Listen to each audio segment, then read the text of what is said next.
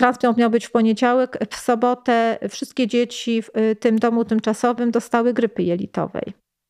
Ale to współczucie nie może się na tym, nie może się na tym kończyć i to współczucie może być czasami niebezpieczne, jak jest w przypadku historii króla Bharaty. I do mnie ta baktinka ukraińska napisała: Przepraszam cię bardzo, Matadzi, ale ja z Rosjanką nie będę rozmawiać. Mhm. Mówi: Proszę, daj mi kogoś innego, kto zna rosyjski.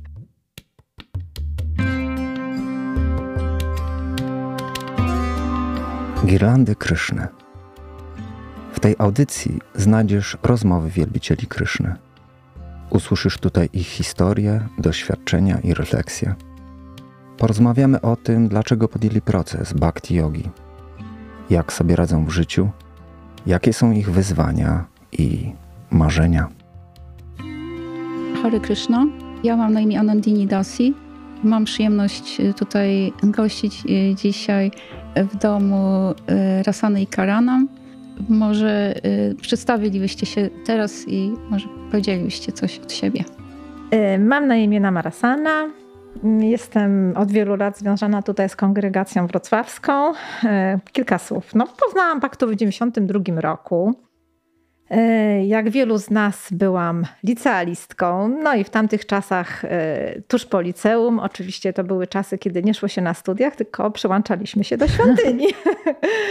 E, I tuż po maturze rodzice mieli bardzo ambitne plany w związku ze mną. Miałam iść na studia, ponieważ mój brat skończył samochodówkę, ja skończyłam liceum, matura, no więc to miały być studia, miało być dziecko wyedukowane, nie wyszło nie wyszło. Dziecko przyłączyło się do świadomości Kryszny. Spędziłam pięć lat we Wrocławiu, e, sprzedając e, książki wraz z grupą dziewcząt, zresztą moich rówieśnic, które podobnie jak ja e, również tuż po maturze przyłączyły się tutaj. Bardzo, bardzo mile wspominam ten okres.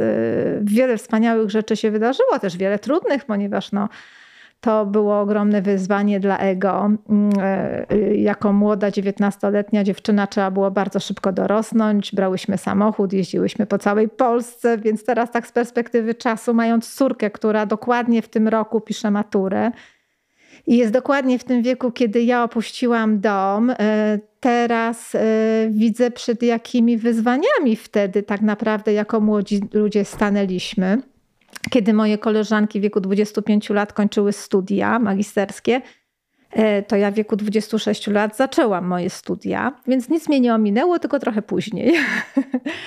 I tak jak wspomniałam, przez wiele lat jestem związana tutaj z kongregacją wrocławską. Mieszkam w Lutyni, mamy tutaj moimi sąsiadami są e, również dziewczęta, z którymi sprzedawałam książkę, więc to jest takie w ogóle niesamowite, że te przyjaźnie, które zawarłyśmy w tamtym okresie przetrwały przetrwały czas, nasze dzieci się przyjaźnią, zresztą mamy bardzo podobne dzieci w podobnym wieku, e, więc myślę, że jakaś, jakaś wspólna karmiczna historia nas połączyła. E, w latach 90. przyjęłam e, również inicjację od Harry Swamiego w tamtym okresie, kiedy on odszedł po wielu latach, chyba 11 lat minęło, kiedy zdecydowałam się przyjąć drugi raz inicjację od Swami Tripurari i do tej pory jestem jego uczennicą. Myślę, że na początek tyle. A czy możesz powiedzieć, y, co oznacza Twoje imię? E, Nama Rasana. E, e, Harika Shaswami dał mi na imię Rasana. Rasana oznacza smak, jest związany ze smakiem. To, co oznacza chyba język, prawda? Tutaj mamy eksperta sanskrytu. Natomiast mój guru dodał, Tripurari Swami dodał mi przedrostek Nama, który oznacza, jest związany ze świętym imieniem, czyli świe, smak do świętego imienia. Dziękuję. Prawo. Hare Krishna. Ja mam na imię Krishna Karanam. Mam bardzo podobną biografię do mojej żony, więc nie będę tutaj powtarzał wielu wątków, które ona już wspomniała.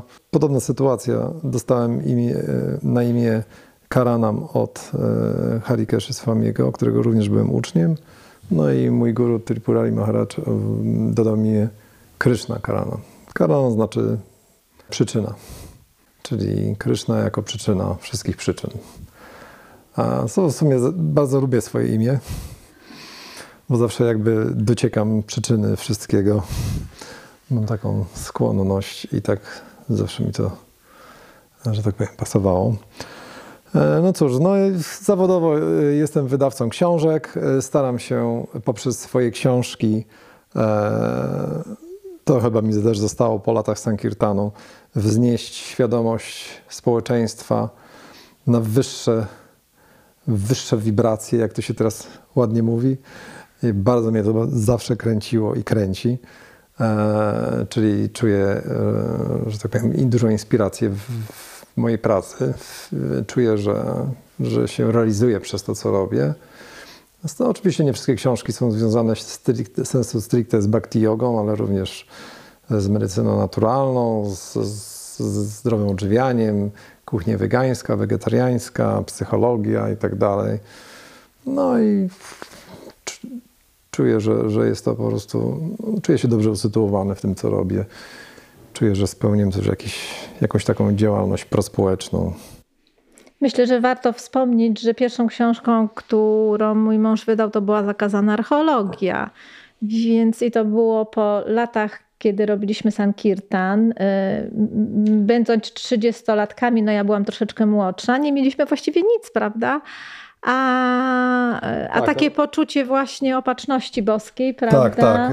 To jest to, jest to co um, chyba najbardziej nas inspiruje w życiu, jak, jak po prostu czujemy pewnego rodzaju ciekawe aranżacje, żeby nie powiedzieć rękę Boga, bo to może już za dużo, chociaż ręka Boga jest wszędzie, e, że no jak wielu z nas mm, po latach pełnego zadedykowania misji, E, nauczania, dystrybucji, życiu świątynnemu i tak dalej, no przyszedł e, kres te, tego typu życiu w takim sensie, że no, nadszedł czas na zmianę swojego statusu cywilnego. No i, ja nie miałem żadnego wykształcenia, żadnego pomysłu na życie, żadnych umiejętności. E, nie mogłem liczyć finansowo na, na nikogo, na moich rodziców, na krewnych czy kogokolwiek innego. Więc e, wyskoczyłem na ulicę, jak to się powiedzieć, goły, wesoły. Jedyna umiejętność, jaką miałem, to dystrybucja czegoś tam. W tym wypadku były to orzeszki e, i książki, oczywiście. No i uzbierałem jakąś małą sumkę, za którą kupiłem sobie stary samochód. No i pierwsza kwota, i pierwszą kwotę, jaką większą, jaką miałem, to zainwestowałem w nauczanie. I to był projekt właśnie pod tytułem Zakazana archeologia, czyli wydanie książki, której autorem był Sadabuta Prabhu i Druta Karma. I robiłem to czysto z motywacją dla nauczania. Mm, chciałem tylko odzyskać zainwestowane pieniądze, nie liczyłem na żaden zysk. No, książka się okazała takim hitem, że w ciągu pół roku kupiłem sobie mieszkanie we Wrocławiu. I wtedy poczułem, że Boże, ktoś tam u góry jest, jesteś tam. Że w chwili naprawdę, gdy potrzebuję, gdy jestem, że tak powiem, e, no, przestraszony w ogóle całą sytuacją, obowiązkami, niepewnością i tak dalej, to po prostu dostałem taki socjal od ciebie, taką wypłatę po tych latach. I to było, to było piękne. I miałem kilka razy w życiu takie piękne uczucie, że takie, takiego poczucia, że tak, ktoś tam jest i i po prostu no te słowa yoga, krzema, wahami, aham, czyli daje to, co dany e, mój bhakta potrzebuje i, i chronię to, co posiada, to jest prawdą. Chociaż ja nie, nie czuję się za zaawansowanego bhakty, ja jestem cały czas inspirującą osobą, ale, ale tą łaskę wyczułem wtedy.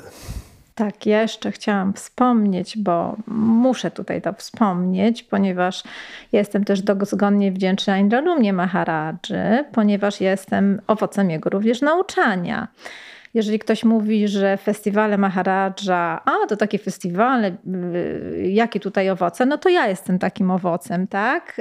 Y, mój kontakt właśnie z baktami wyglądał w ten sposób, że zresztą z moją e, wieloletnią przyjaciółką, wtedy Asią, teraz Kelly Kadambą. E, Kelly też jest baktą, zresztą uczennicą Indadumny Maharadża, mieszka od lat na Florydzie. Mm, my pojechałyśmy na festiwal Picnic Country do Mrągowa. To też było niesamowite, bo jej mama po prostu otworzyła gazetę i zastanawiałyśmy się, gdzie jedziemy. Mamy 18 lat, no to pierwsze wakacje pod namioty same, tak? Bo wcześniej nie mogłyśmy. No i mama mówi, no to jedźcie dziewczyny do Mrągowa na piknik country. No i pojechałyśmy, 92 rok. No i kogo tam spotkałyśmy? No spotkałyśmy festiwal, festiwal Baktu. Wtedy te festiwale jeszcze były organizowane w domach kultury na Mazurach. Yy, no i tak zaczęła się nasza przygoda. Pamiętam do tej pory ten dom kultury, na którym e, poszłyśmy na pierwszy wykład i ja byłam taką bardziej praktykującą chrześcijanką. Jakby temat Indii, e, e, wschodu w ogóle jakby nie był mi bliski. To nie była w ogóle moje klimaty. Chodziłam do kościoła, byłam praktykującą, wierzącą chrześcijanką. I Maharaj na tym wykładzie zaczął mówić o reinkarnacji.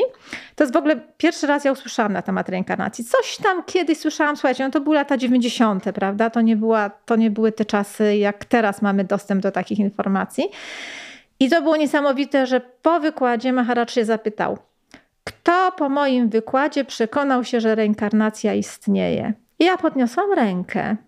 I nie mogłam do końca uwierzyć. To było tak przekonywujące. Widać właśnie ten kontakt. Y, dla mnie, to, dla mnie to jest takie doświadczenie właśnie kontaktu z bardzo czystą, y, uduchowioną osobą, prawda? To był taki przy, przypuszczalnie, gdybym od kogoś innego to usłyszała, to nie trafiłoby do serca. To trafiło tak do mnie do serca, że spotka- spojrzałyśmy się właśnie z Asią na siebie i tak mówimy, to co, przechodzimy na wegetarianizm? I ja mówię, no przechodzimy. No ale mamy kilka konserw mięsnych, to wyrzucimy je? A Asia mówi, to wiesz co, to zróbmy tak, zjemy te konserwy i jak skończymy jeść te konserwy, nam się skończą, to wtedy przechodzimy na wegetarianizm. I słuchajcie, tak się stało. Byłyśmy jeszcze tam kilka dni na tym polu namiotowym.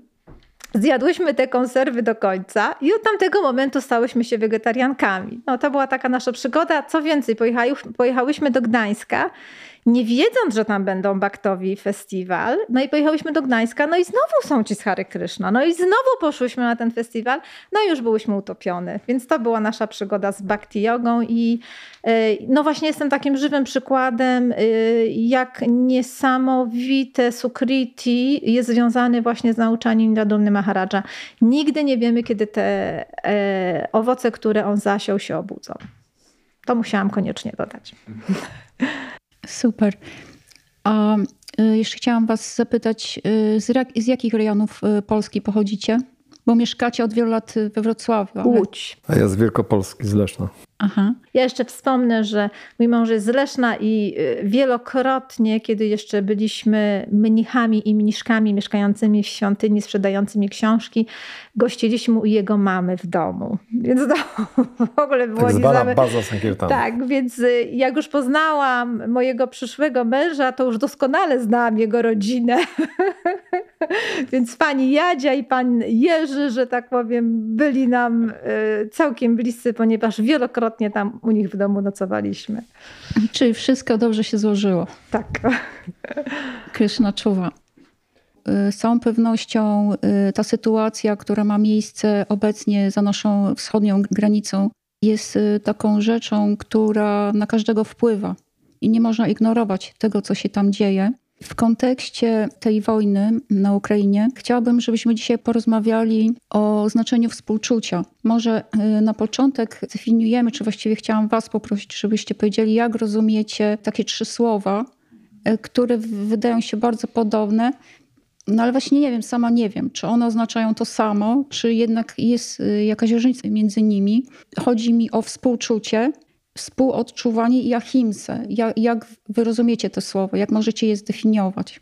Znaczy ja bym chciał się w ogóle wpierw odnieść do mm, tego błędnego zrozumienia, czyli e, że jeśli ktoś cierpi, no to sobie zasłużył, jeśli ktoś się cieszy, to też sobie na to zasłużył, co my możemy zrobić, bo to jest, to nie jest nasza filozofia, to jest wiara e, w jakieś, tylko i wyłącznie w przeznaczenie, w fatum jakieś, i defetyzm, Natomiast my nie jesteśmy zupełnie zniewoleni przez nasze przeznaczenie, ponieważ my jako żywa istota mamy wolną wolę. I to trzeba bardzo podkreślić, że my, że to w jaki sposób my, jaką postawę przyjmiemy w danej sytuacji, to jest w dużej mierze zależne od nas. E, ten wybór, który mamy, e, gdybyśmy mieli tego wyboru, nie było możliwe miłości. Szczególnie miłości do Boga, ponieważ miłość się opiera na, na, na wolności. Że można każdego, można, jedyna rzecz, do, do kogo nie można czegoś zmusić, kogoś zmusić, to jest do miłości. Więc jakby miłość, ona zawiera w sobie wolność. I to, w jaki sposób my zareagujemy na daną sytuację, e, to zależy od nas. Jest, e, jeśli na przykład widzimy, że dzieje się zło, jeśli dzieje się jakaś krzywda, to powinniśmy zareagować, e, ponieważ jeden z angielskich filozofów XVIII-wiecznych powiedział, że jedyne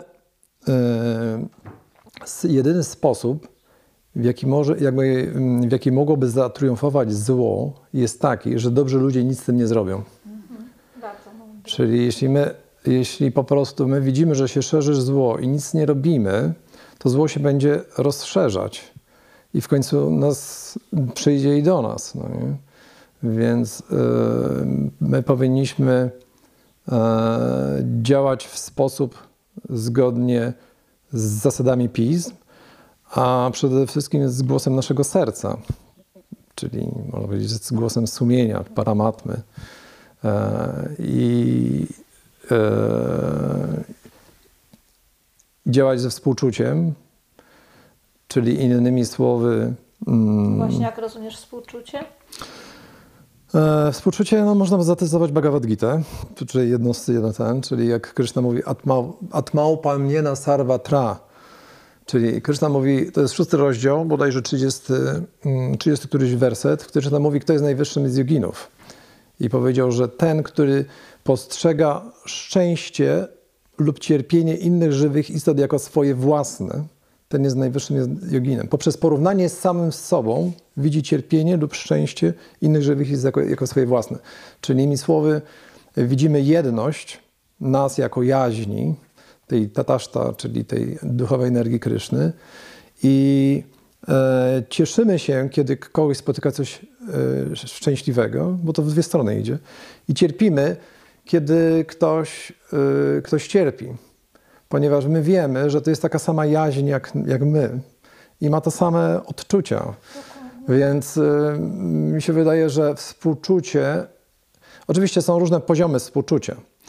Można y, współczuć y, w różnych gunach natury, ale, ale, przede wszystkim może być współczucie do, do materialnego ciała, które zresztą Prabhupada krytykował, to współczucie też ma swoje miejsce w bhakti jodze, ale e, to współczucie nie może się na tym, nie może się na tym kończyć i to współczucie może być czasami niebezpieczne, jak jest w przypadku historii króla Bharaty, ponieważ on okazał współczucie do jelonka, do którego się przywiązał, ale to współczucie spowodowało, że on zapomniał o swojej praktyce duchowej, czyli zapomniał o współczuciu dla duszy, ponieważ rozwinął współczucie dla jelonka i, I, to współczucie spowodowało kontemplację, a jak wiemy, że z kontemplacji pochodzi przywiązanie, z przywiązania rodzi się tam pożądanie, potem się traci pamięć, czyli stracił, e, zapomniał o swoich praktykach duchowych. Więc tego typu współczucie, jeśli my skupiamy się tylko na współczuciu wobec ciała, no to, yy, że tak powiem, yy, może się to przyczynić do naszego upadku. Z drugiej strony powinniśmy dbać o ciało. Ja na przykład ostatnio czytałem historię właśnie z dziesiątego kanto, gdzie, e, gdzie Dewaki i Vasudeva jadą ze swojej ceremonii ślubnej i Kamsa ich powozi i wtedy wiemy, że ten głos tam przeznaczenia powiedział, że ósmy syn zabije cię, nie? I w Kamsa postanowił zabić Dewaki. I wtedy Nanda, e, przepraszam, Vasudeva zaczyna nauczać Kamsę. I on właśnie używa różnych argumentów, włącznie z próbą wywarcia w nim, wywołania w nim strachu, że może iść do piekła, że, że może. Mm, no, różne argumenty są.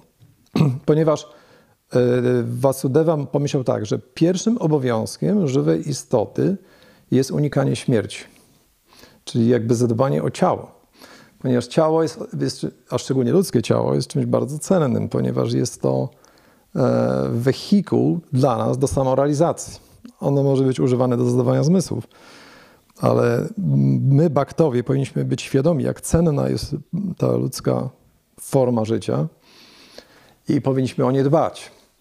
Więc to musi być, musi być to widziane w odpowiednim perspektywie. Czyli ciało dbamy jako narzędzie, ale nie jest jako, jako środek do, mhm. do przyjem... nie jest to wehikuł przyjemności, czy nie jest jakby celem. Tak. Mhm. Jeszcze odnośnie tego współodczuwania, które y, Kara nam zacząłeś poruszyć ten temat, to też jest bardzo ciekawe, że czasami je, przynajmniej ja jako młody bakta, czytając Bhagavad Gita, tak sobie widząc tego jogina, który jest tak poza wszystkim, prawda, myślałam, że tak naprawdę osoba zaawansowana to jest osoba, która jest tak poza tym wszystkim, tak, że ja mnie interesują te cierpienia, tak właśnie jak jest ten Bóg, prawda, stoi sobie tam wysoko w tej koncepcji, yy, oczywiście, yy, no, yy, no nieważne, w każdym razie jest taka koncepcja Boga, prawda, że jest ten Bóg, który jest daleko od nas i patrzy, ale jego tutaj nic nie rusza, prawda? Więc tak samo ten jogin, prawda? I na początku tak mi się wydawało, że w doskonałości chodzi o to, żeby tak właśnie, żeby nic, nic nas nie ruszało, nic nas nie niepokoiło, prawda? Ale z biegiem czasu, yy, dzięki swojej osobistej praktyce, ale też dzięki obserwacji świata, dzięki większej dojrzałości w ogóle wiekowej, widzę, że yy, yy, ten temat jest taki bardzo delikatny, bo z, jedno, z jednej strony właśnie ta osoba, która jest bardzo dojrzała duchowo, ona, ją nie dotykają troski tego świata, ale ona jakby cały czas czuje, no właśnie, to ogromne współczucie i tą ogromną miłość do nas jako do jaźni, prawda? I, I to jest takie bardzo ujmujące. Y, mi zawsze przypomina się historia z Sanatanem Goswamim, kiedy on. Y, y, kiedy Nanda on Baba. Tak, on był zwany Nanda Baba i kiedy. Yy, opuścił, kiedy odszedł z tego świata, mieszkając we Vrindavan, on w ogóle był przez wszystkich uwielbiany. Yy, do Sanatany Goswamiego przychodziły kobiety o poradę, kogo mają wziąć za męża. Yy, przychodziły matki ponarzekać sobie na, swoich, na swoje synowe i na swoje dzieci, tak? Więc on był bardzo społeczną osobą i w momencie, kiedy on opuszczał ten świat, cierpienie mieszkańców Vrindavany było tak ogromne, że wszyscy zgolili, mieszkańcy Vrindavany zgolili głowy. Bo on, bo on chodził z głową. Tak, tak, zgolili głowy i w ten sposób udali się na w, w, wspólne pożegnanie. I ten Sanatan, jak sobie pamiętam, kiedy usłyszałam tą historię, to dla mnie było takie porusz bardzo poruszające, że właśnie osoba, która tak naprawdę y, jest bardzo dojrzała duchowo, ona potrafi być właśnie jedną nogą tam, ale drugą nogą tu. Czyli ona potrafi zrozumieć emocje y, i problemy zwykłego człowieka i potrafi naprawdę to, co mówisz, współodczuwać to, prawda? No to jest niesamowite. I drugim przykładem, y, który od razu mi się pojawił, Prabhupada no, samo przybycie Prabhupada, e, osoba bardzo wykształcona, braminiczna, o zasadach czystości takich, o których my w tamtym czasie i do tej pory wielu z nas nie ma pojęcia. On przyjeżdża na zachód, mieszka z osobami, które się nie myją, które jedzą mięso na co dzień. Co więcej, gdzie kobiety chodzą po prostu na wpół nagie i on kocha te dzieciaki. On daje im ogromne współczucie, on dla nich gotuje. Przecież pamiętamy te pierwsze historie z, e, z tego Gift Shop, tak? Tam to pierwsze miejsce, gdzie była świątynia. Ta, tak, tak, tak, tak. tak, tak. No to przecież ci pierwsi uczniowie Prabhupada wspominają, jak Prabhupada dla nich gotował, prawda? Ja myślę, że, że przepraszam, że tak przerwę, że w życiu duchowym są miejsca na obie takie mm, postawy. I nawet mamy takie określenie jak Goshti Anandi i Bhajanandi, e, że jest, jest po prostu e, miejsce dla ludzi, którzy lubią, cenią sobie e, pewnego rodzaju zakonny styl życia. Nawet Krishna w 13 rozdziale Bhagavad Gita mówi, jak wymienia cechy wiedzy, to chęć życia w ustronnym miejscu. Vivikta seva Już nie będę dokładnie w sanskrycie, jak to jest. Czyli życie zakonne, skupienie się na... I dla niektórych ludzi może to być lepsze. I może hodują takiej zasadzie, że zamiast rozwiązywać problemy tego świata, lepiej wznieść się ponad świat problemów. Mhm. Czyli innymi słowy, dla niektórych ludzi może być to nawet bezpieczniejsze, że się nie, nie wujkują, że po prostu nie są na tyle rozwinięci duchowo, że po prostu wejście, czyli tak zwane uwikłanie się w sprawy tego świata może spowodować e, upadek. Ale są oczywiście e, pełne współczucia zaawansowane osoby, które, które jakby e, wchodzą w ten świat, chociaż nie są z tego świata Dokładnie. i mają zdrowe interakcje, pomagają w życiu duchowym, rzeszą ludzi, tak jak właśnie Prabhupada czy inni wielcy, wielkie święte osoby. No i takie No i to jest po prostu kwestia pewnego rodzaju nastroju, nie? Tak. To jest właśnie taki nastrój Prahlada Maharadża, nie? który powiedział, że, że on nie jest zainteresowany wyzwoleniem siebie, swojej osoby. On chce tych wszystkich właśnie upadłych, jak to określa, jak to Prabhupada przedmarzy, głupców i drani wziąć ze sobą właśnie do, do świata duchowego. Więc nie powinniśmy krytykować osób, które też jakby y, wolą w samotności czy w wyciszeniu E, poddać się medytacji, kontemplacji i tak dalej, bo to, na to też jest miejsce. Natomiast jest tak zwane bhakti za, zaangażowane społecznie. E, czyli osoby, które, które mają tą chęć takiego podzielenia się, dawania, że one mają tutaj bardzo duże pole do popisu. Jest to postawa, którą bardzo Kryszna i Pan Chaitanya też cenił. Mogę powiedzieć taką historię krótką? Oczywiście.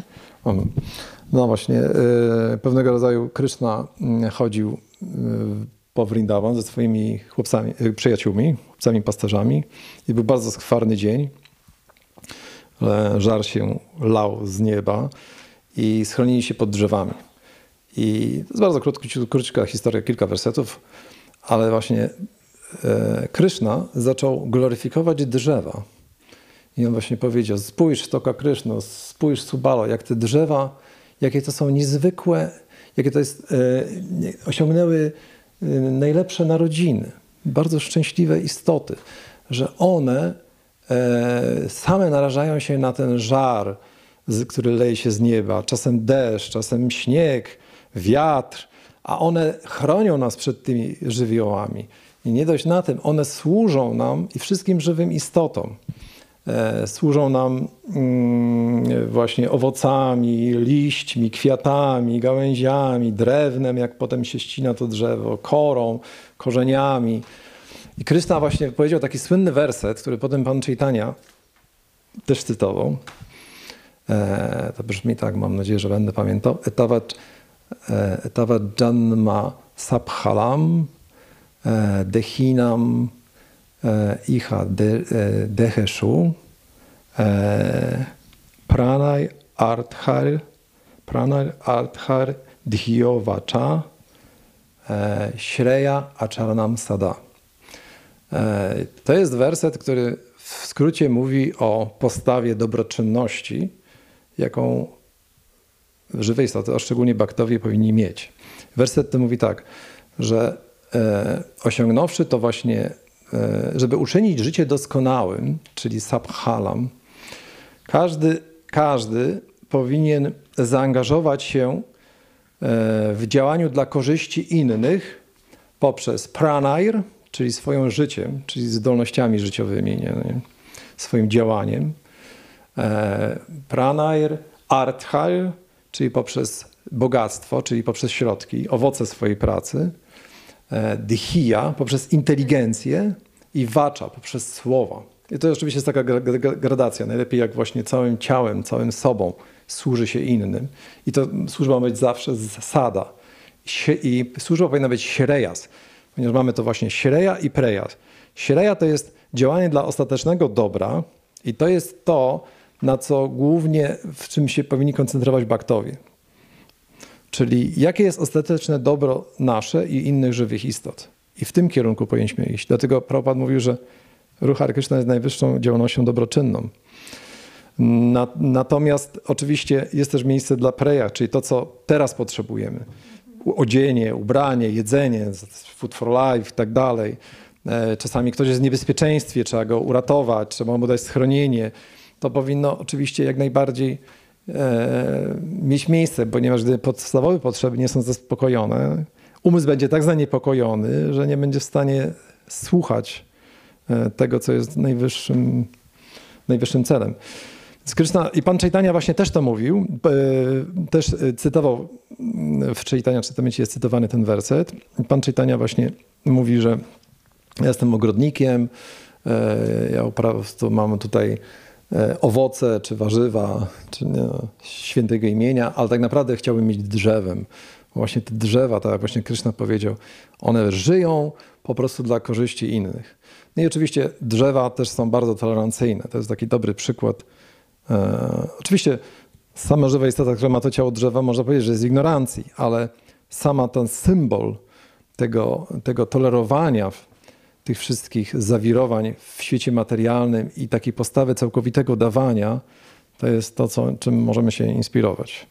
No i tak a propos też nawiązując do pana Czejtani, od razu, przysz, od razu przyszła mi na myśl, no właśnie też his, y, y, y, historia jednego z towarzyszy pana Nityanandy w Czejtania Bhagavatam kiedyś czytałem, ja a propos tego spotkania gdzieś to tak mi się przypomniało, wyłuskałam, że jeden z towarzyszy pana Czejtani, on się nazywał Udaranada, Udharana, Udharana Data Takur, E, zresztą on był patronem rodziny Szapraupada. Tak, tak. tak. To też jest o, taka, tak, to też jest taka ciekawa rzecz.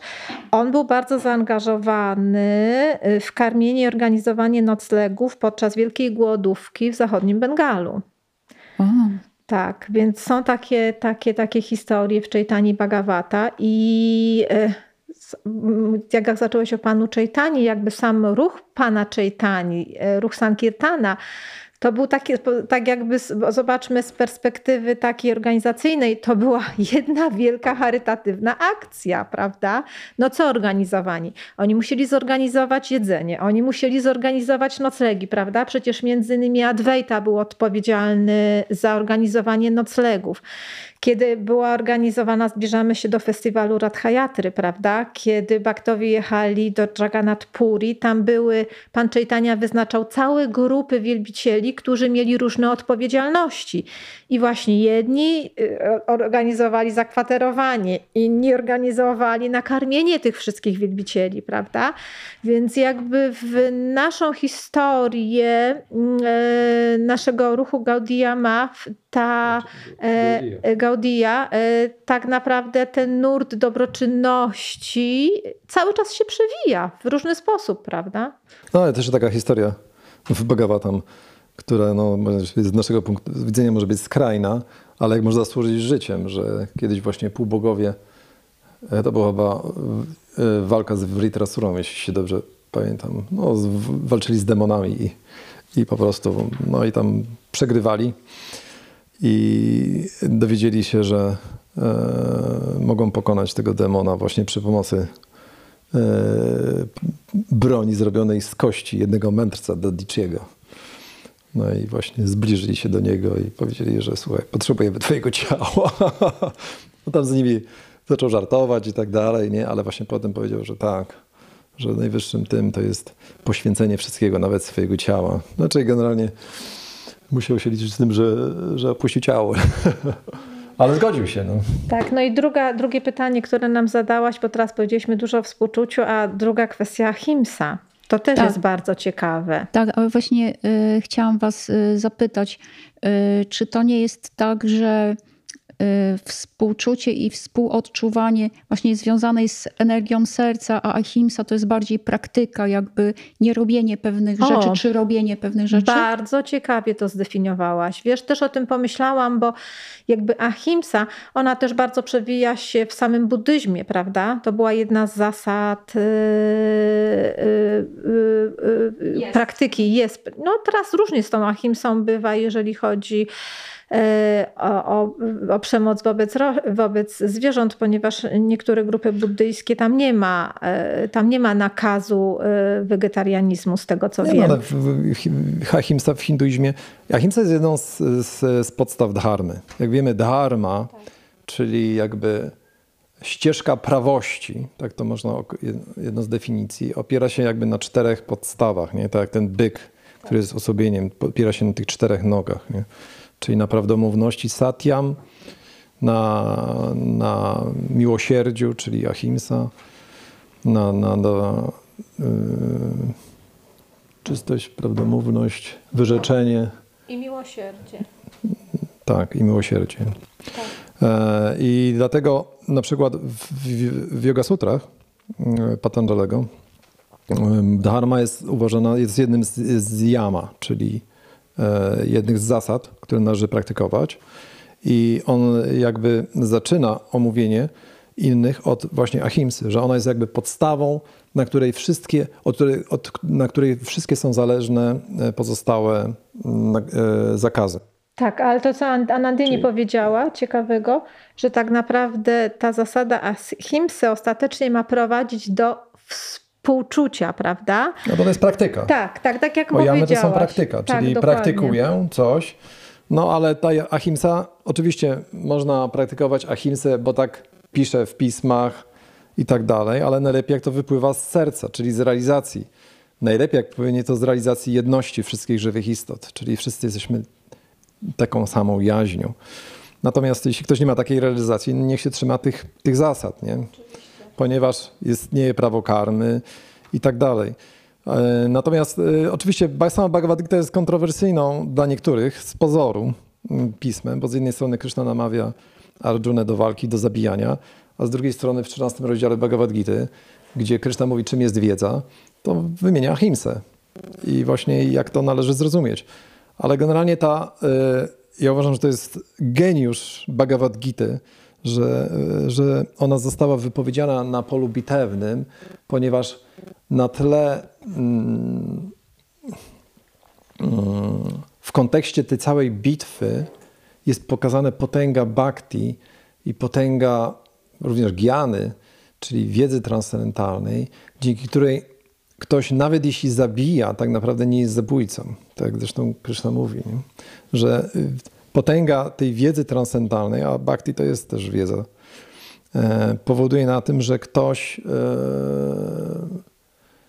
ponieważ generalnie czym jest grzech, czym jest, czym jest prawdziwa przemoc? To jest po prostu pozostawanie w ignorancji, że jestem tym ciałem, że jestem sprawcą, że zabijam albo jestem zabijany. I z powodu tej błędnej koncepcji, jakby my cierpimy. Ale jeśli ktoś jest, e, ma duchowo, jest osobą samozrealizowaną, to on nie jest zaniepokojony. I, i, to i Bhagavad Gita, czyli nie, nie zachęca do, do, do, wal, do walki, do zabijania. Ona pokazuje tylko potęgę wiedzy transcendentalnej, że nawet w takiej sytuacji, nawet w takiej sytuacji ktoś po prostu nie, e, nie jest dotykany przez, przez reakcje tak. karmiczne. Tak, ale jeszcze a propos tej ahimsy, y, też taka przypomniała mi się historia, y, kiedy no, powstała ta cała sytuacja związana z wojną na Ukrainie i y, zadzwoniliśmy do jednego z naszych kontrahentów, weganin, z takiego środowiska światło uduchowianego, prawda? Wydawałoby się. Znaczy, sprawa że, wyglądała tak, że, że mhm. Potrzebowaliśmy pilnie mieszkanie, bo jechała grupa, znaczy rodzina, e, ośmiu czy dziewięcioosobowa, sześć, sześcioro dzieci, ojciec, matka i potem się okazało, że, że babcia tam była i ktoś, no w każdym razie chyba dziewięć osób było. I nie mieliśmy, nie mogliśmy znaleźć większego mieszkania. A oni byli już w trasie, oni już byli w Polsce. I dzwoniliśmy po znajomych, szukaliśmy, I po prostu czy ktoś wie, gdzie Zaczynał być problem z, z wynajęciem mieszkań we Wrocławiu i po prostu nie wiedzieliśmy, gdzie ich ulokować. I żeśmy już dzwonili już wszędzie. Ja już dzwoniłem do mojego elektryka, który mi zakłada instalację, do, do jakichś sąsiadów mm, i właśnie do, po moich kontrahentach. To już była taka sytuacja, no tak, no i w każdym bądź razie e, e, no, jakby zadzwoniliśmy, że mamy taką sytuację, czy, wie, czy gdzieś można wynająć jakieś mieszkanie, my oczywiście za nie zapłacimy. I w tym momencie on w ogóle, mm, e, my byliśmy zaskoczeni jego reakcją, ponieważ generalnie była taka postawa, karma tych ludzi. Tak, no na zasadzie takiej, że wiesz, no jakby oczekujesz od osoby, która jest z jakiegoś środowiska takiego, wiesz, no właśnie ahimsy, prawda? Wydałoby się, że tam element współczucia, miłosierdzia nie tylko dla zwierząt, ale również na poziomie współodczuwania drugiej istoty. I pierwsze jego było takie chłodne, dajcie spokój, po co wy się w ogóle tam zajmujecie? Taka karma tych ludzi. No i, i to było dla mnie takie bardzo uderzające i tak pomyślałam, że e, wow, że to nie jest tak, że jeżeli ktoś praktykuje ahimsę, E, e, to, co powiedziałaś, że jest ten element współodczuwania w sercu tej osoby. Bardzo fajnie, to czego to kończę, tylko tak fajnie to ujęłaś, prawda, że e, ahimsa to jest coś zewnętrznego, co praktykujemy, żeby uruchomić serce. Prawda? Znaczy tam akurat mhm. w tym przypadku nie chodziło tylko o, o tą kwestię, że to, jest, że to nie moja sprawa. Tam chodziło bardziej o to, że, że no, my mamy pewnego rodzaju samskary czyli takie wrażenia w umyśle. Często są to nawet rodzinne, pokoleniowe, historyczne i tak dalej. W tym przypadku było to, że tam ktoś w jego rodzinie no, zginął w czasie rzezi wołyńskiej. I po prostu wiem, że nawet baktowie na naszym etapie nie jesteśmy wolni od tego typu e, rzeczy, które powodują pewnego rodzaju uprzedzenia. Oczywiście przy pomocy inteligencji możemy wiedzieć, że to nie ci sami ludzie którzy, którym teraz oczekują naszej pomocy. E, ale nawet, można powiedzieć, ja, ja rozumiem, że, że mogą być takie, tego typu opory, one są nawet silne, bo, no, bo to są pewnego rodzaju, mówię, samskary, które mamy w podświadomości, które jakby popychają nas w kierunku, albo odpychają nas od pewnych rzeczy. E, natomiast e, uważam, że osoby, które na przykład w takich sytuacjach nie są gotowe na pomocy, to mm, nie powinno być krytykowane, aczkolwiek te osoby też nie powinny przeszkadzać innym, nie? Czy nie robić pewnego rodzaju, no...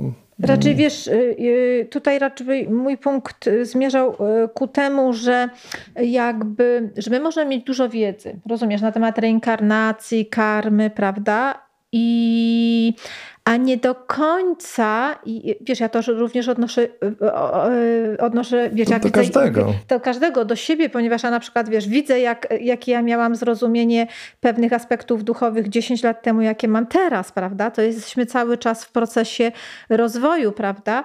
E, e, ale może być ta wiedza i czasami ta wiedza może być wręcz przeszkodą w blokowaniu naszego serca. Ale wiedza jaka? Bo na przykład na temat karmy i reinkarnacji, ponieważ w jakiś sposób niektóre osoby może to znieczulić, rozumiesz? Nie, ja myślę, że tutaj, znaczy może być wynikiem to ignorancji, ale czasami nasza wiedza, e, kiedy niewłaściwie, znaczy trzeba zrozumieć jedno, człowiek, ludzka istota jest istotą emocjonalną. My się generalnie kierujemy emocjami.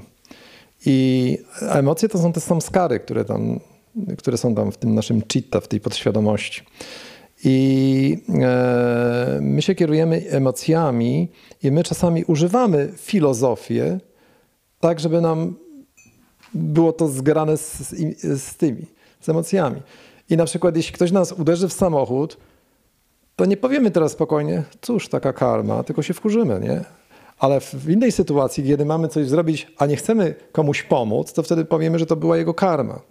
Więc nie jesteśmy konsekwentni. E, więc, to, co, to, więc to, co, to, więc my musimy sobie przede wszystkim uświadomić, że my się kierujemy emocjami, czyli pewnego rodzaju kodami, programami, samskarami, jakby to nie nazwał. E, popychają nas pewne impulsy, e, nasze doświadczenia, nasza karma, to wszystko, co tam żeśmy zgromadzili. I w życiu duchowym to, co my powinniśmy robić, to przede wszystkim dopóki mamy te negatywne emocje, kierować się inteligencją, która jest jakby tym woźnicą tego powozu i te i kontrolować te niższe emocje, czyli które są wywołane niższymi gunami, czyli zazdrość, gniew, poczucie krzywdy, jakieś tam brak możliwości wybaczenia, cokolwiek, lenistwo też, też żeby pomagać, nie, trzeba trochę, że tak powiem, zakaszać rękawy, poświęcić czas i tak dalej. No nie? E, więc my przy pomocy inteligencji kontrolujemy te niższe emocje i tak jakby próbujemy, jakby e, wyciszamy je. Dopiero potem, jak jesteśmy oczyszczeni i zaczynamy rozwijać smak do życia duchowego, to wtedy następuje rozkwit, ale tych właściwych, duchowych emocji. Więc można powiedzieć, że na początku to e, jakby no, te emocje są przeszkodami na naszym życiu duchowym. Natomiast później bhawy, czy te wszystkie duchowe emocje, one są naszymi przyjacielami. Wtedy jak najbardziej powinniśmy kierować się emocjami. Nie? Czyli, czyli dlatego, dlatego w życiu duchowym jest zarówno miejsce na intelekt w odpowiednim momencie, ale w odpowiednim momencie tak naprawdę to serce przed, Przeważa. Czyli emocje, uczucia przeważają i tym się kierujemy. No, bhakti to jest, to, jest, to, jest, to jest ścieżka serca. Ścieżka serca i powinniśmy mieć miękkie to serce, czyli serce pełne współczucia, serce pełne miłości, wrażliwości, Dlatego czasami baktam nie jest łatwo w tym świecie, bo świat jest okrutny, y, jest przerażający i dopóki oczywiście nie mamy tych wyższych realizacji, no to, no to możemy się czuć, że tak powiem, jak to niektórzy określają, zdołowani.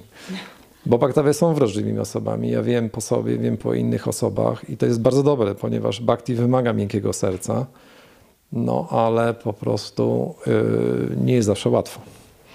E, dziękuję e, za to, co powiedziałeś, bo ja przyznam szczerze, rozmawiałam nie tak dawno z e, moją wieloletnią przyjaciółką, która jest bardzo dobrą chrześcijanką i w ogóle ona jest matką trójki dorosłych synów i ogólnie też bardzo dobrze jest postrzegana w swoim środowisku, wśród sąsiadów, w pracy.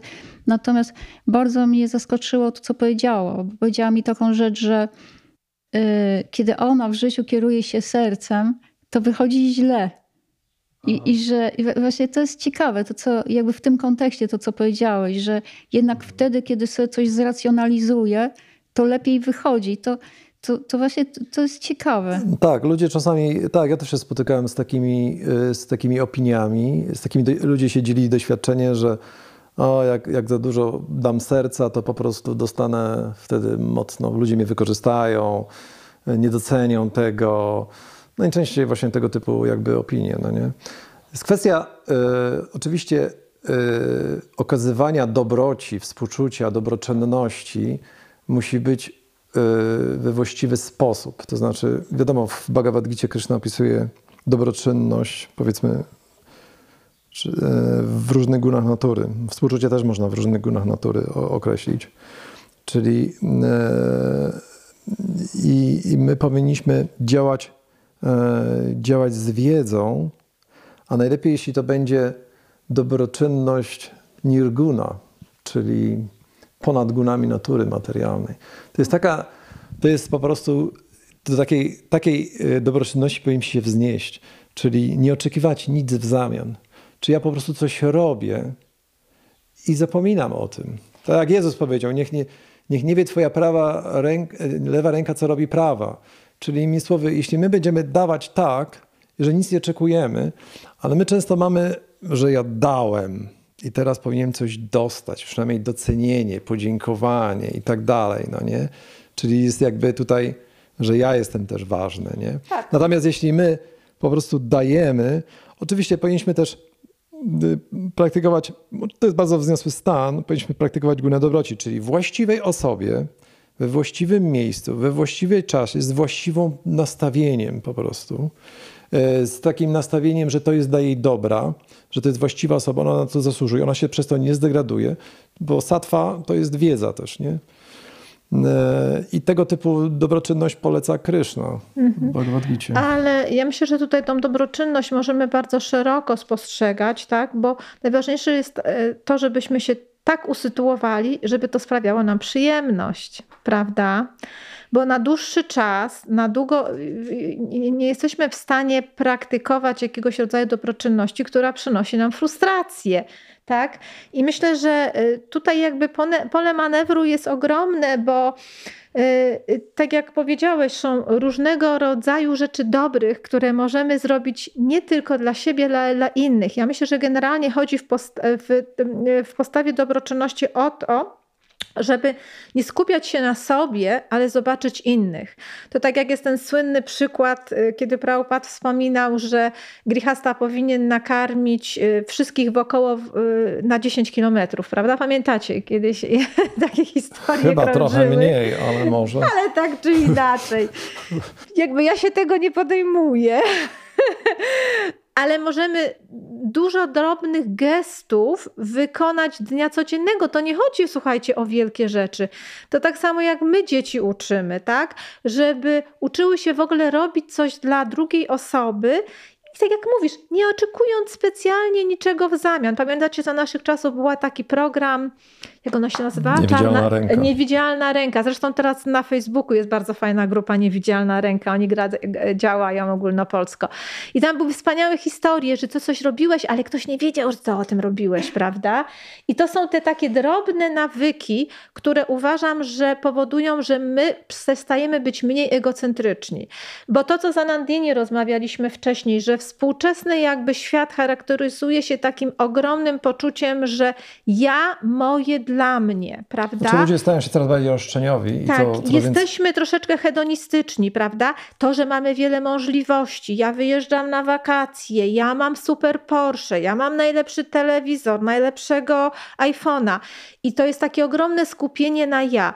E, I te elementy dobroczynności, czyli robienia czegoś, że coś robię dla drugiego człowieka, to mogą być małe rzeczy, powodują, że ja się zaczynam interesować drugimi ludźmi.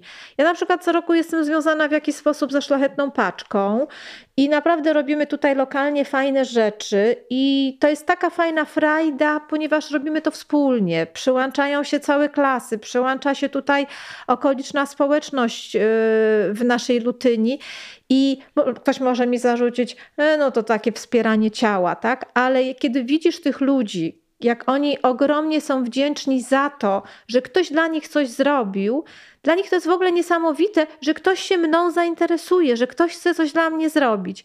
I jak jeszcze widzisz radość tych osób, które pomagają, e, to zaczynasz widzieć tak, że właśnie o to chodzi w formie ludzkiej, że po prostu bądźmy razem, zobaczmy tą jaźń, prawda? Nawet jeżeli kupisz ten, tą e, e, lodówkę, nie wiem, dla tej osoby, tonę węgla, wykorzysta jak wykorzysta, ale masz poczucie, że dzielimy wspólne szczęście. I myślę, że to jest takie właśnie piękne, kiedy my zaczynamy czuć to, co mówiliśmy, że my jesteśmy jedną wielką wspólnotą serca i duszy, prawda? Znaczy, generalnie można to wszystko e, sprowadzić do innego rzeczy, że e, powinniśmy odkryć w sobie radość dawania. Dlatego, że to jest e, dobroczynność, znaczy tak dużo mówimy o tym, bo to jest bardzo związane z bhakti, no bo bhakti to jest służenie i dobroczynność to też jest służenie. Czyli to jest jakby element bhakti. I e, w, w, właśnie w akcie dobroczynno, dobroczynnym, czy w akcie dawania, zarówno ten, który otrzymuje, podnosi korzyść, jak i ten, który daje, odnosi korzyść.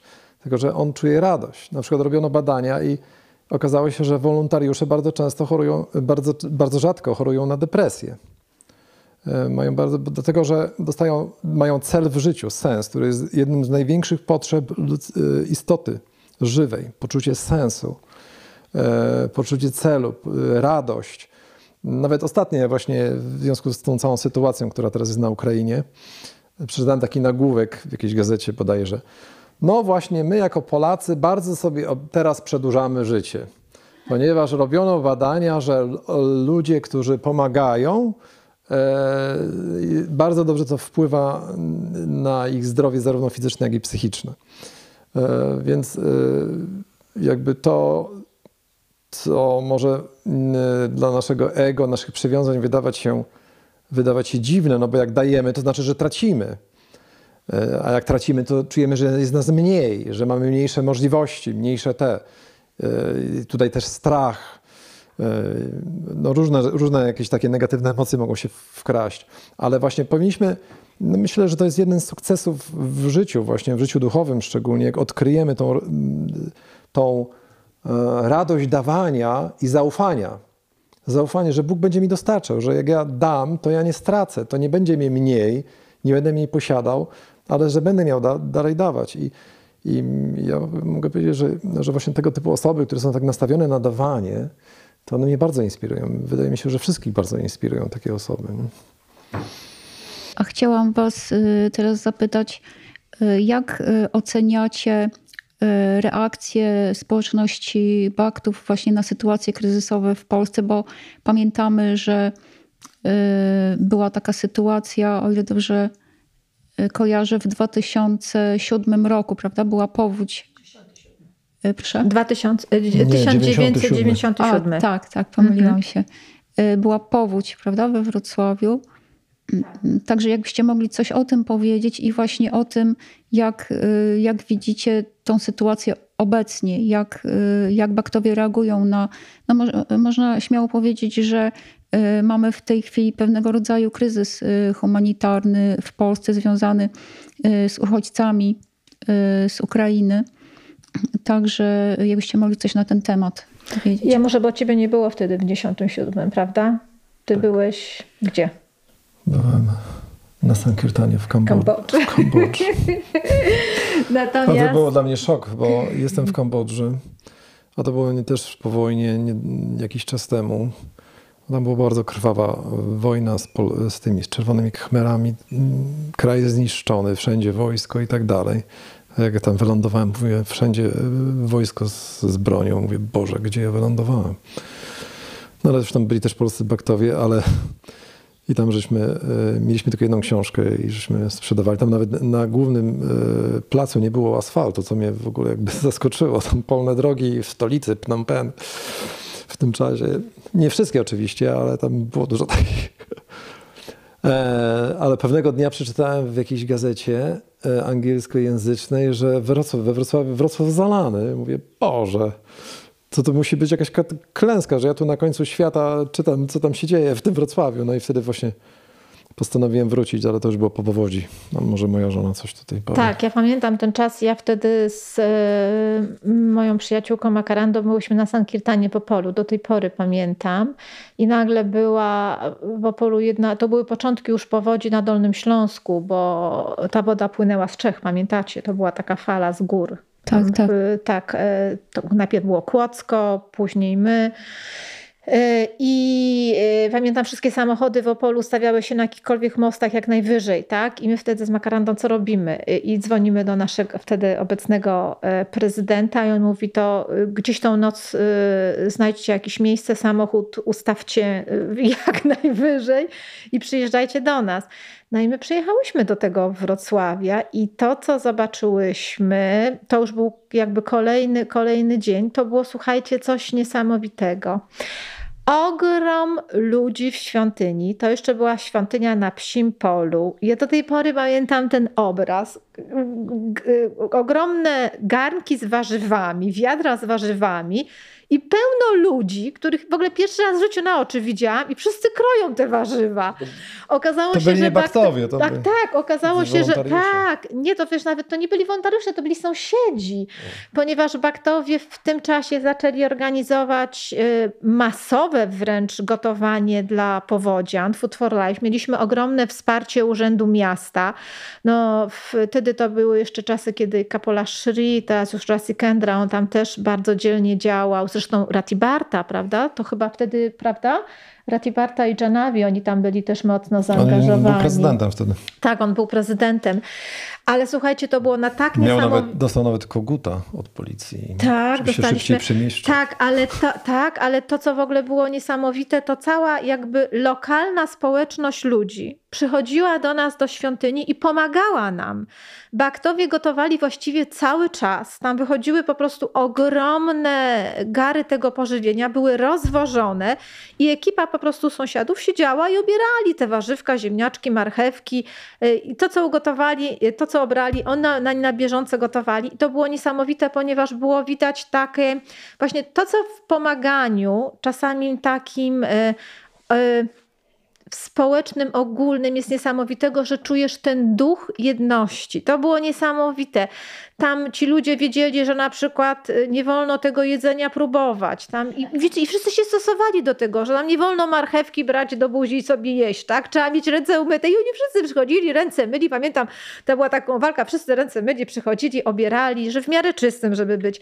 I to było niesamowite, co baktowie y, wtedy, w tamtym okresie robili, ponieważ y, naprawdę byliśmy bardzo taką potrzebną organizacją. Wiecie, to nie były te czasy tak jak teraz, prawda, że jest ogrom restauracji, które dostarczały jedzenie e, tym powodzianom, a działy się faktycznie sytuacje bardzo trudne, bo my mieliśmy znajomych e, na Kozanowie, do trzeciego piętra ludzie byli zalani i tym ludziom na przykład, na przykład trzeba było dostarczyć jedzenie. To były takie historie, że po prostu łódki podpływały, pod domy i do, dosłownie ludziom w opakowaniach przekazywali jedzenie.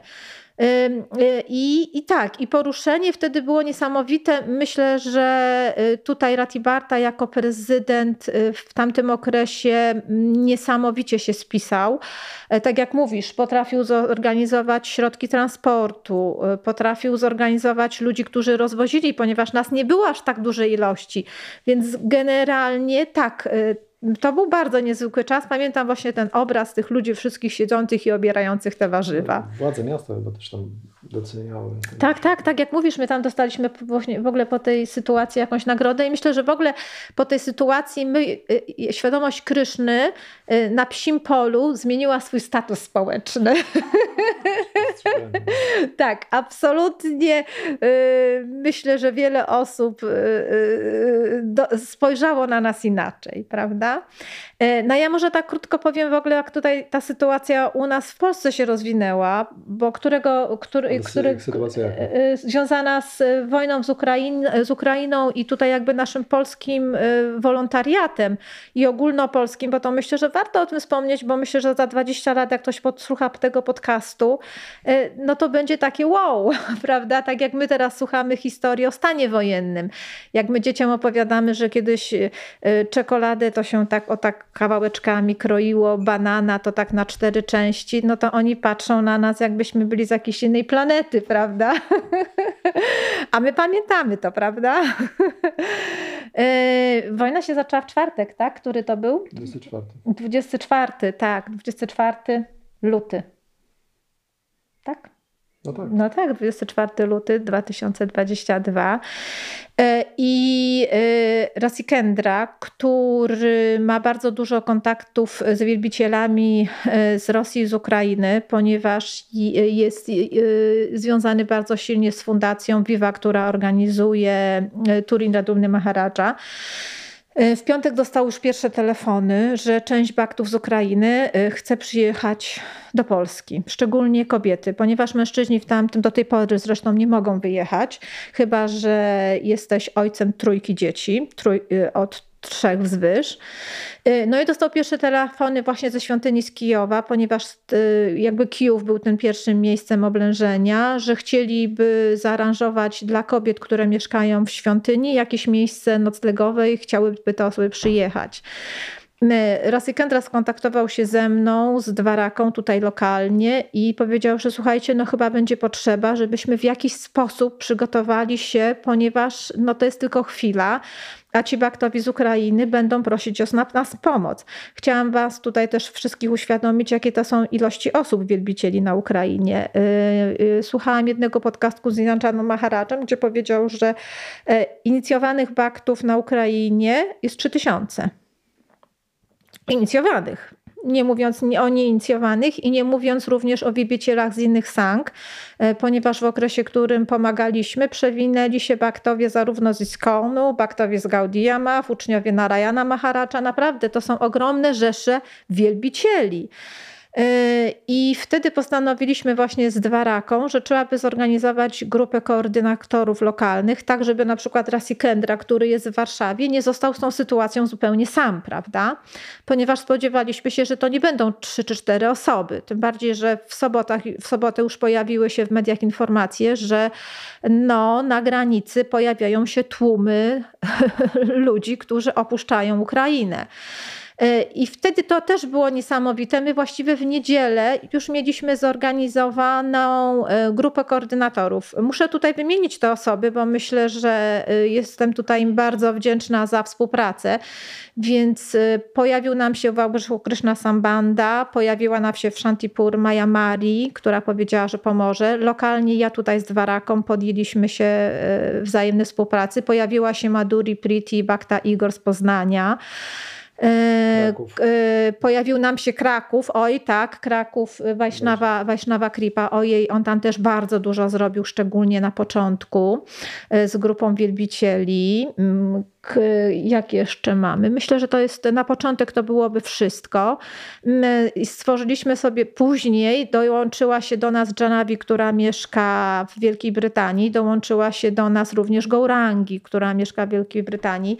E, e, tak, Janavi, Janavi z, racji, z racji znajomości języka rosyjskiego była nam bardzo, do tej pory jest pomocna. Gourangi zajęła się takimi kwestiami menedżerialnymi, pomagała nam z zdobyć fundusze, pomagała jakby nagłośnić tą sprawę międzynarodowo, więc napisaliśmy szybciutko wraz z Trisamą Prabu oczywiście jako, jako czermenem e, naszej polskiej jatry.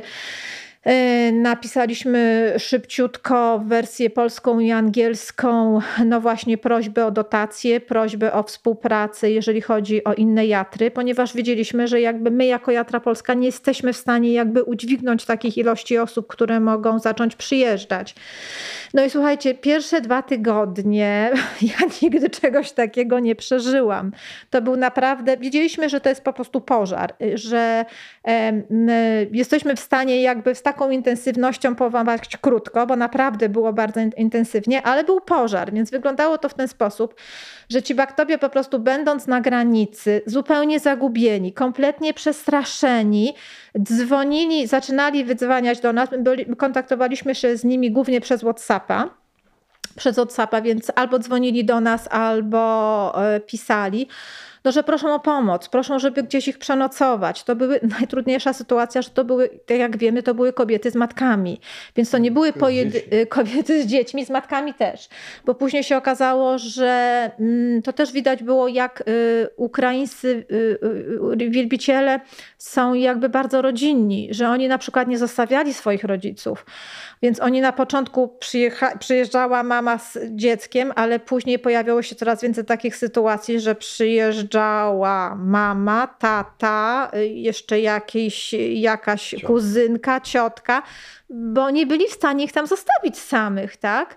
Więc to były sytuacje, które wymagały bardzo szybkiej reakcji. Muszę Wam powiedzieć, że tutaj naprawdę jestem bardzo wdzięczna za tą grupę koordynatorów i w ogóle baktów, którzy no właśnie w tamtym okresie bardzo nam pomogli w sensie zbierania funduszy. Mm, to też bo jest to niesamowite. E, największy problem to było znalezienie ich lokum, no bo tak. nie mogli być w świątyni. Raz Kendra tam wynajął cały dom ponieważ tam Warszawa jakby e, przejęła taki ruch tranzytowy troszeczkę, tak. czyli baktowie, którzy po prostu zatrzymywali się na chwilę i wyjeżdżali w różne kierunki świata, tak. więc on miał tam bardzo duży mm, ten, ten przepływ dom, ludzi. Tak, ten dom tymczasowy dopiero teraz w piątek zostanie zamknięty. On Natomiast ci którzy, baktowie, ci, którzy baktowie, e, tych baktów, którzy jakby chcieli mm, e, zostać w Polsce, to on kierował właśnie tutaj do tych pozostałych miast. Wrocław, Poznań, Kraków, Wałbrzych na przykład, Farma, e, ponieważ on sam nie był w stanie po prostu, raz, że wkrótce, bardzo szybko nastąpił brak mieszkań w Warszawie, były bardzo drogie, e, więc tutaj myśmy się po prostu zajęli osobami, które po prostu zdecydowały się na zostać dłużej. Tak, to też było niesamowite, że ja gdzieś tam mając jakichś znajomych wielbicieli za granicą, napisałam krótki post do nich, ta wiadomość się rozeszła już gdzieś pocztą pantoflową i w ciągu, słuchajcie, no nie wiem, kilku dni, pięciu dni my mieliśmy, nie wiem, 20-30 tysięcy na koncie. Tak, to i to z całego świata. Nowa z Australii, Kanada. z Nowej Zelandii. Zresztą ja do tej pory jeszcze korzystam gdzieś tam z tych funduszy, ponieważ jeszcze jakieś przyszły i to, co postanowiliśmy tutaj lokalnie Dolny Śląsk, e, to spróbować dla rodzin, które chcą zostać w Polsce, wynająć mieszkanie i zapłacić za to mieszkanie. I mamy tutaj we Wrocławiu w tej chwili taką sytuację, że mamy w tej chwili jedna rodzina ma jeszcze za darmo mieszkanie, zresztą wioskę obok, Lalita z dwójką, z dwójką dziewczynek. Tutaj rodzina udostępniła im taką malutką, takie malutkie swoje studio i mamy jeszcze trzy rodziny we Wrocławiu, za które płacimy na ten moment mieszkania. Są to mamy z dziećmi, które znalazły pracę, dzieci poszły do szkoły, więc już jest taki spokojniejszy czas, ale nadal jeszcze opłacamy im to mieszkanie, ponieważ mamy na to fundusze. To samo zrobił Kryszna Sambanda wraz ze swoją żoną. To też niesamowite Jestem też bardzo wdzięczna Alanowi, muszę tutaj wspomnieć. I Alan tutaj lokalnie wraz ze swoją partnerką Lawanią na początku również bardzo mi pomogli w zakwaterowaniu wielu baktów. Mm, oni znaleźli takie miejsce w rzeczce, to jest miejsce pod Wałbrzychem. Znaleźli bardzo piękny ośrodek, gdzie akurat wstrzeliliśmy się w moment, kiedy ten ośrodek jeszcze nie był zapełniony. I tam zaczęliśmy wysyłać baktów. Więc mieliśmy takie jedno miejsce w rzeczce, gdzie około, ja myślę, że tam około 20 e, osób, wielbicieli, znalazło spokojne miejsce na odetchnięcie. Ale myślę, że to, co najbardziej poruszające, i to musimy Wam tutaj opowiedzieć kilka historii, to są historie tych osób, ponieważ czasami możemy myśleć, że media pewne rzeczy wyolbrzymiają, że to wcale tak nie wygląda, że ci ludzie nie tracą domów, a my, a my znamy historię tych osób i wiemy, że te osoby, że są baktowie, którzy już odeszli. Wczoraj właśnie, kilka dni temu rozmawiałeś z baktą Jagannatha Sutą, prawda? Bardzo tak. niezwykły wielbiciel. On y, bardzo y, silnie jest związany z jatrą y, na Ukrainie w Kijowie.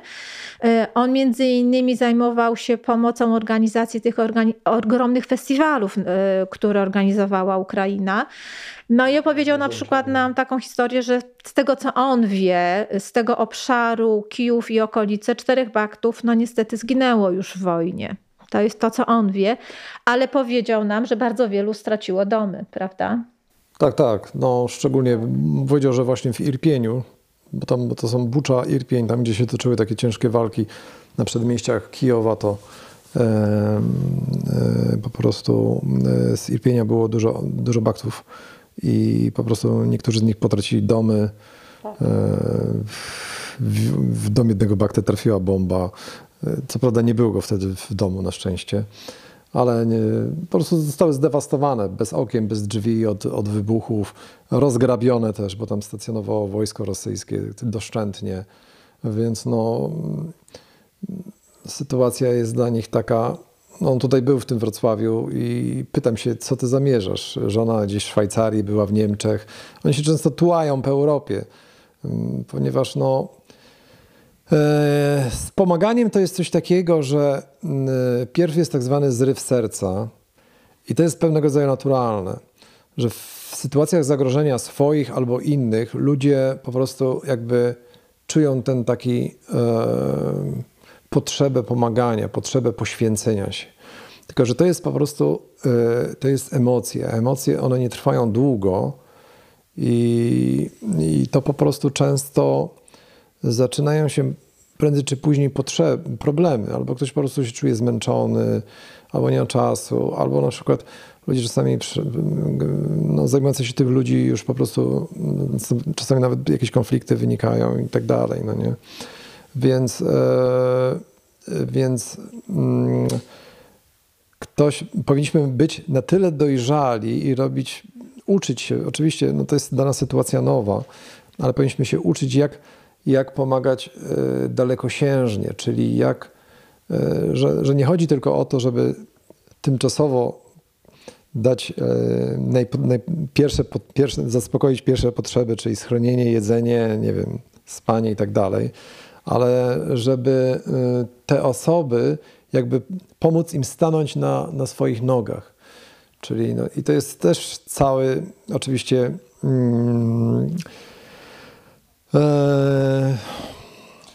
to jest też dużo, dużo pracy, czyli poświęcenie czasu, no nie? Żeby, żeby im załatwić dokumenty, żeby im pomóc znaleźć pracę, ale gdy na przykład widzimy, że, że ktoś jest chętny, że ktoś po prostu działa, staje na tych swoich nogach, no to wtedy jesteśmy bardziej za, zachęceni. Tak, tak. To jest bardzo ważne, co to mówi. I właśnie mamy, mamy, takie, przypa- mamy takie przykłady. I oczywiście nie, nie chodzi też o to, żeby brać na siebie za dużo, bo potem można, można się, że tak powiem, jak to my mówimy, wypalić. Więc trzeba widzieć też swoje, swoje ten, e, swoje Możliwości. swoje możliwości. E, Są osoby, które nie mogą, nie, na przykład nie, e, nie są w stanie w ogóle, w ogóle się zaangażować z różnych powodów i to też należy zrozumieć. I uważam, że przynajmniej takie osoby nie powinny krytykować tych, którzy pomagają, a są niestety nawet w naszym ruchu takie sytuacje, że po prostu niektórzy baktowi uważają, że nie powinno się tego robić.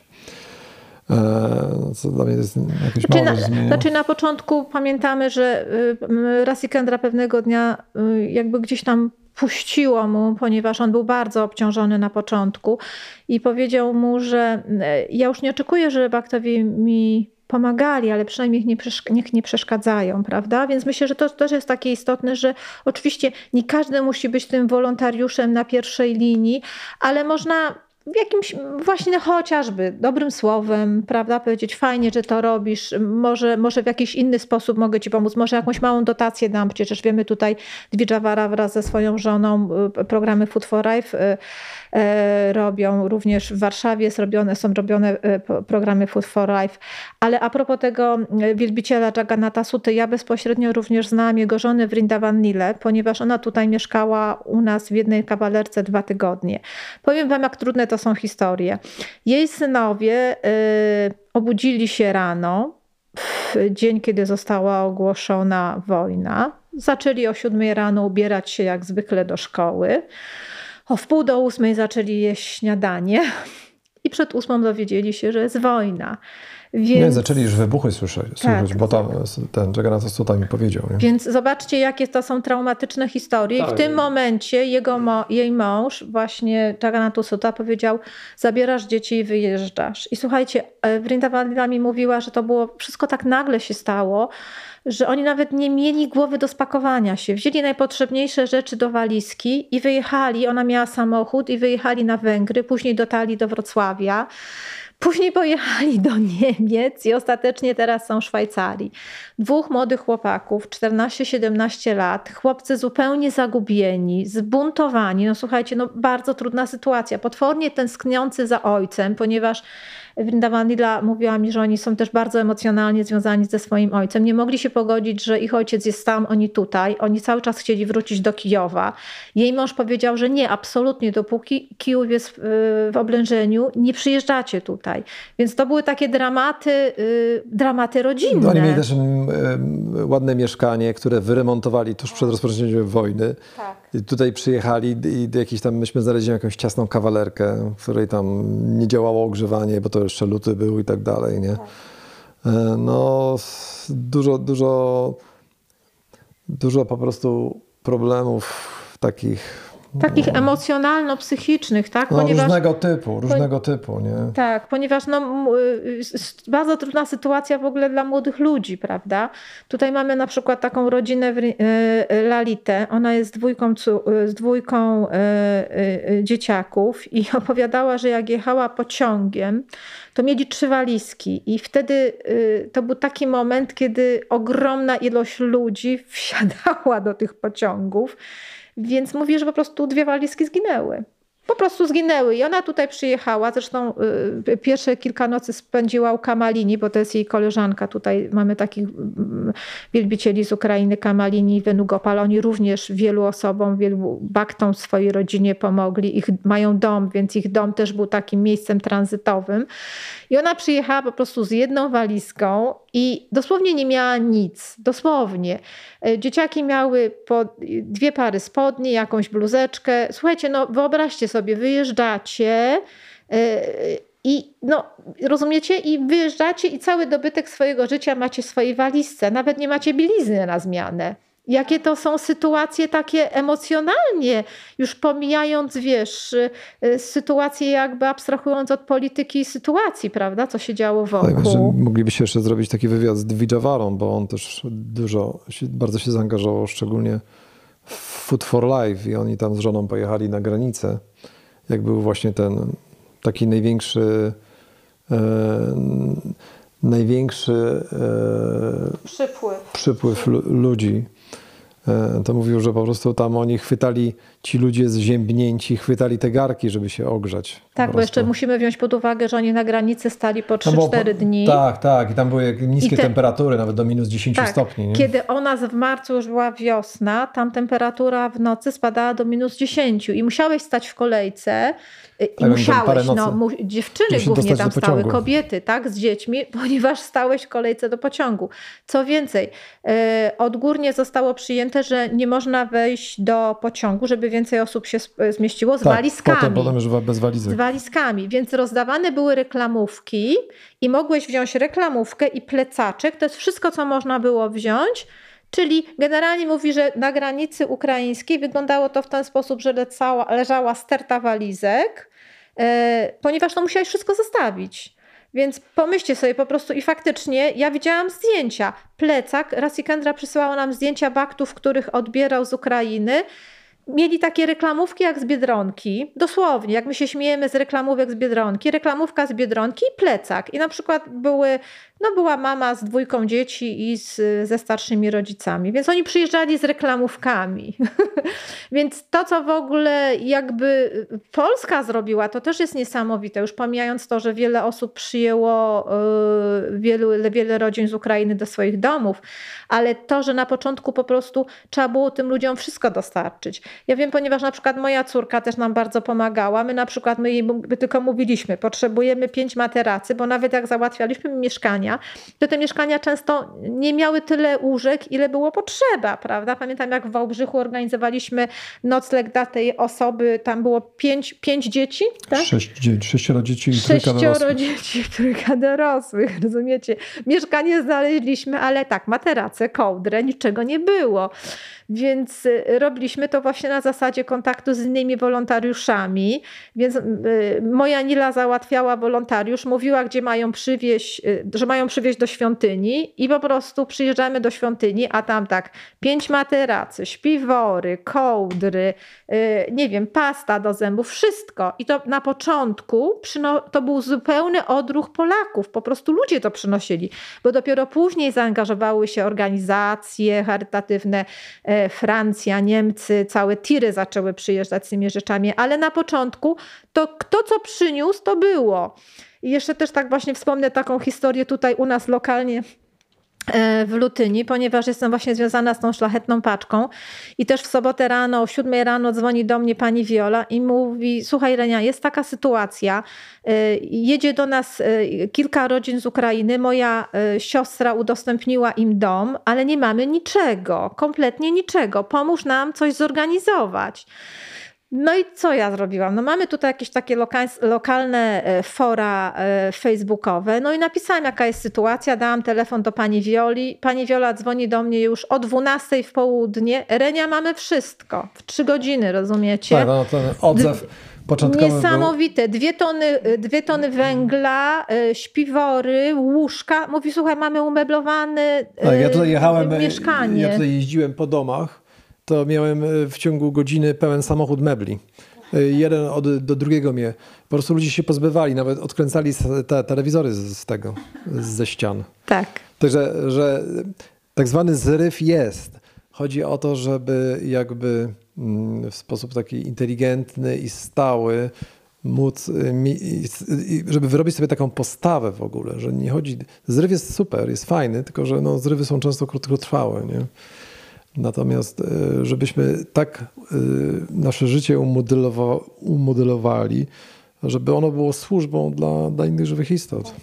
Znaczy, przepraszam, Rasanka, ja w e, tym momencie chcę Wam podziękować za to, co mówicie, dlatego że dla mnie to jest zupełnie inny ciężar gatunkowy jeżeli coś, nawet jeżeli się czyta jakiś artykuł, czy widzi się coś y, w tych oficjalnych mediach, to to jednak ma dla mnie przynajmniej inny ciężar gatunkowy niż to, co wy teraz mówicie, bo to są wasze osobiste doświadczenia, także y, bardzo wam y, za to dziękuję.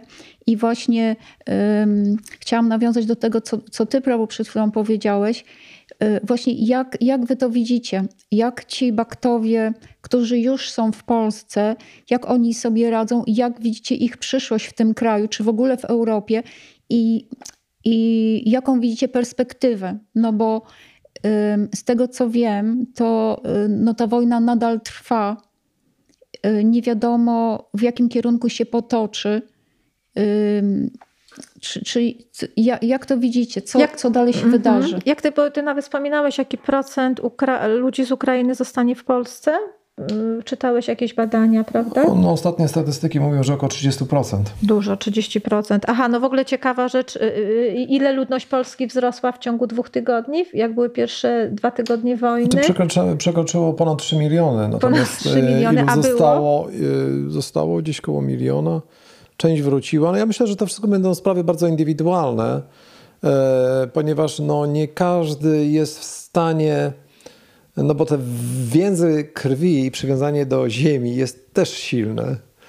E, to jest, e, no my się utożsamiamy nie tylko z ciałem, ale też z otoczeniem. Z, I po prostu niektórzy nie są w stanie jakby mieszkać gdzieś indziej, nawet jeśli, jeśli po prostu sytuacja jest niepewna.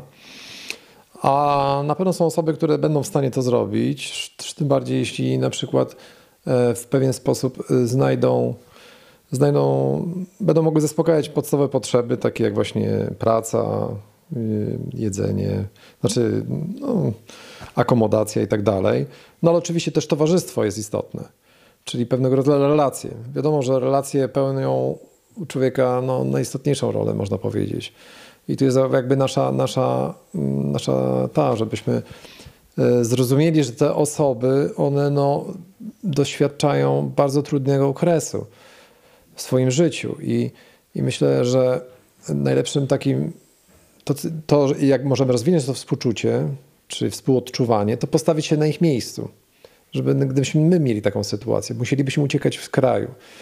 E, często są to właśnie kobiety samotne. No nie?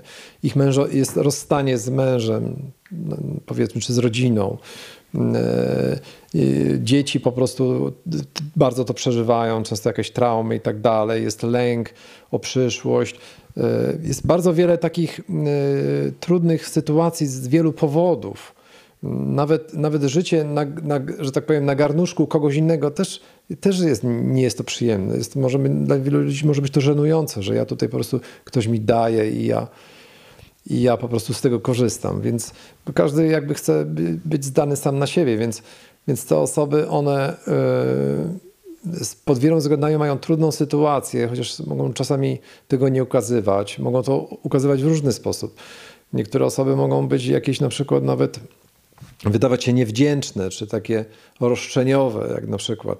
Może być to irytujące, ale, no ale po prostu postawmy się na ich, na, na ich, sytu, na, na, ich miejscu. Jeśli będziemy się stawiać na ich miejscu i zrozumieć, co oni, co oni przeżywają, no to wtedy łatwiej nam będzie wznieść się ponad pewnego rodzaju no, takie sytuacje, powiedzmy, konfliktowe, czy jakieś takie tak, mhm. tutaj poruszyłeś bardzo ważny aspekt, o którym ja też chciałam wspomnieć, ponieważ nie wszystko by było tak kolorowe i słodkie, ponieważ kiedy pomagasz, musisz się liczyć z kosztami tej pomocy. I tak jak mówiliśmy, te osoby przyjeżdżają ze swoimi nawykami, przyjeżdżają ze swoimi traumami, nie tylko związanymi z wojną, ale w ogóle z życiem, prawda? Z psychologicznymi różnymi łomnościami. I tutaj my w tej y, grupie również spotkaliśmy się z takimi sytuacjami. Co bardzo ważne, chciałam bardzo też tutaj y, docenić, że ISKON jako organizacja międzynarodowa uważam, że też w, tutaj jakby udźwignął ten temat temat. Chociaż nie od razu. Po, nie od razu. Y, po dwóch tygodniach powstała grupa koordynatorów międzynarodowych. Y, również jedna baktinka z Niemiec, Sukanti Rada, ona była takim naszym głównym, jakby naczelnym koordynatorem, który łączył wszystkie inne grupy. I faktycznie tutaj bardzo dużo fajnych rzeczy porobiliśmy, ponieważ musieliśmy tych baktów później dalej odsyłać, ponieważ już Polska była tak zapełniona, że już wiedzieliśmy, że my już tego nie udźwigniemy i wtedy, żeby nie zostawić tych osób zupełnie samych, e, no tutaj jakby i niemiecka jatra bardzo fajnie się spisała. E, został nawet przysłany raz autokar e, dla trzydziestu kilku osób, dla których zapewniono miejsce w Niemczech. Więc faktycznie tutaj... Anglia ta... przysłała cały samochód pożywienia na Food for Life. Tak, tak, więc y, tutaj jakby międzynarodowo yy, Nirandżana Swami tutaj też był z nami w ścisłym kontakcie. Yy, no tutaj Iskon muszę powiedzieć, że naprawdę zadziałał. Nawet dotacje się pojawiły, co jak wiemy, że z dotacjami zawsze czasami to są, yy, to są takie trudne sytuacje, wiesz, co innego od prywatnych osób, a co innego od organizacji, prawda? Ale te organizacje, te dotacje się pojawiły. Rasikendra korzystał z tych dotacji, ponieważ y, trzeba było często opłacić y, tym osobom wyjazdy za granicę. One przyjeżdżały, słuchajcie, bez niczego, więc nawet jeżeli były w tranzycie, no to były jakieś darmowe środki lokomocji, ale wiele na przykład trzeba było opłacić. E, społeczność w Danii, Y, ogromne wsparcie też y, jakby tutaj mój ukłon w stosunku do Danii, ponieważ tam baktowie zapewnili wiele miejsc zakwaterowania dla baktów z Ukrainy. No ale muszę też wspomnieć o sytuacjach takich, no właśnie, że czasami trzeba było mądrze pomagać. Więc na przykład podam wam przykład, kiedy no, trzeba pomagać inteligentnie. Wajsznawa Kripa w Krakowie miał też bardzo duży przypływ baktów, ponieważ tam y, y, z tamtej strony bardzo wielu osób y, opuszczało granice i on często lokował te osoby w ich ośrodku na Mahata. No i na przykład pojawiła się taka Wajsznawi, która dała listę zakupów, bo ona odżywia się organik że ona tego, tamtego nie je, bo tam baktowie do, tego, y, do tych ośrodków na Mahata przynosili jedzenie, gotowali w domu i po prostu jakby częstowali, ale ona tego nie może, tego nie może. Tutaj jest lista rzeczy, które, które powinniście mi kupić. No więc y, no więc już wiedzieliśmy, co z tą osobą trzeba zrobić, tak? Bo na początku ta osoba chciała zostać w Polsce, żebyśmy tutaj może jej jakieś zakwaterowanie znaleźli, ale jednak jej zasugerowaliśmy, żeby pojechała dalej. Więc no właśnie to były takie sytuacje, czy, kiedy trzeba było mądrze zareagować i Wajsznawa Kripa bardzo delikatnie zasugerował, że może jednak tam gdzieś w Niemczech, w, tutaj bardziej są jakieś... mają organik. E, tak, mają bardziej organik i że zapraszamy, tak. My to wszystko na nawozach. Więc słuchajcie, y, zdarzyło się, ta, y, no Krishna Sambanda miał też taką sytuację, gdzie myślę, że mogę powiedzieć, ponieważ nie wymieniam tych osób, tych imion. Jedna bakninka w y, tym ośrodku w Rzeczce była bardzo agresywna w stosunku do innych dzieci. Bardzo agresywna. Używała do nich bardzo trudnych epitetów i Baktowi wielokrotnie Krishna Sambanda z nią rozmawiał bardzo grzecznie, że rozumie, że jest trudna sytuacja, że no wiadomo, gdzieś tam jakieś napięcia psychologiczne puszczają, ale że nie może traktować w ten sposób innych osób po trzech razach, kiedy jakby nic się nie zadziało, no musiał ją przeprowadzić z nią bardzo poważną rozmowę, ale taką jak to y, Kara nam to Krishna Sambanda ci powiedział, no gdzie trzeba było użyć y, różnych rodzajów wulgaryzmów polskich, rosyjskich, ukraińskich, tak? I powiedzieć, aha, i, a co naj, najbardziej y, trafne było, pokazał jej zdjęcie w Wałbrzychu, ośrodka, gdzie przybywają Ukraińcy. No, to, to takie chyba jakaś sala, gdzie, jest, gdzie ma tam. Ta sala, gdzie jest po prostu, wiecie, no 100 osób na jednej sali gimnastycznej i powiedział, że jeżeli Mataczy się nie zmienisz, to zapraszamy cię tam. No i zadziałało. No więc no właśnie to były takie sytuacje, z którymi musieliśmy się zderzyć. Tutaj lokalnie na przykład we Wrocławiu y, y, jedna baktinka y, musieliśmy zaaranżować na przykład pomoc psychologiczną dla jej córki, ponieważ nie mogła się zaklimatyzować, nie mogła się odnaleźć, bardzo ciężko przeżywała rozłąkę z ojcem i, i, i też takiej, taką pomoc znaleźliśmy, ponieważ psychologowie ukraińscy tutaj też bardzo fajnie to działa. Oni są pod telefonami, można również tutaj lokalnie we Wrocławiu się spotkać. Więc no, to była taka interwencja kryzysowa, no, żeby pokazać, że to wszystko było ludzkie, że były czarne i białe strony. Myślę, że jakbyście zaprosili Rasi Kendry, to on by wam takich historii mógł opowiadać kilka dni. No tak, bo jakby tran, tam był cały tranzyt, czyli tam jakby, no nie wiem, setki ludzi się przewinęły. Tak, zdarzyło się tutaj... na przykład tak, że miał transport, już wszystko przygotowane, transport y, y, właśnie autobusem baktów y, do Niemiec, po czym transport miał być w poniedziałek, w sobotę wszystkie dzieci w tym domu tymczasowym dostały grypy jelitowej. Część dzieci wylądowała w szpitalu, ponieważ były tam też takie maleńkie dzieci, trzy dwuletnie, więc wyobraźcie sobie, z jakimi sytuacjami on się musiał zmierzyć, więc musiał transport odwołać, e, dopóki cały dom tymczasowy nie przejdzie grypy jelitowej. No i tak było. Najpierw dzieci, później wszyscy dorośli. No i to właśnie były takie historie.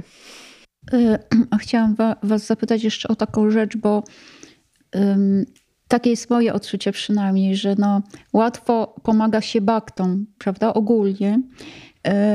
To, to, to jest pierwsza rzecz. Druga rzecz jest taka, że no, ja przynajmniej słyszałam o pewnego rodzaju konflikcie pomiędzy narodem y, ukraińskim a rosyjskim. Ojej, że to jest jakoś ważny temat. Y, upolitycznione. Tak. I jak wy to widzicie, gdyby na przykład pojawiła się taka y, osoba na przykład z Rosji, prawda, że nie chce być w tej Rosji, że jak, jak wy to widzicie? Znaczy jak... mamy taką sytuację.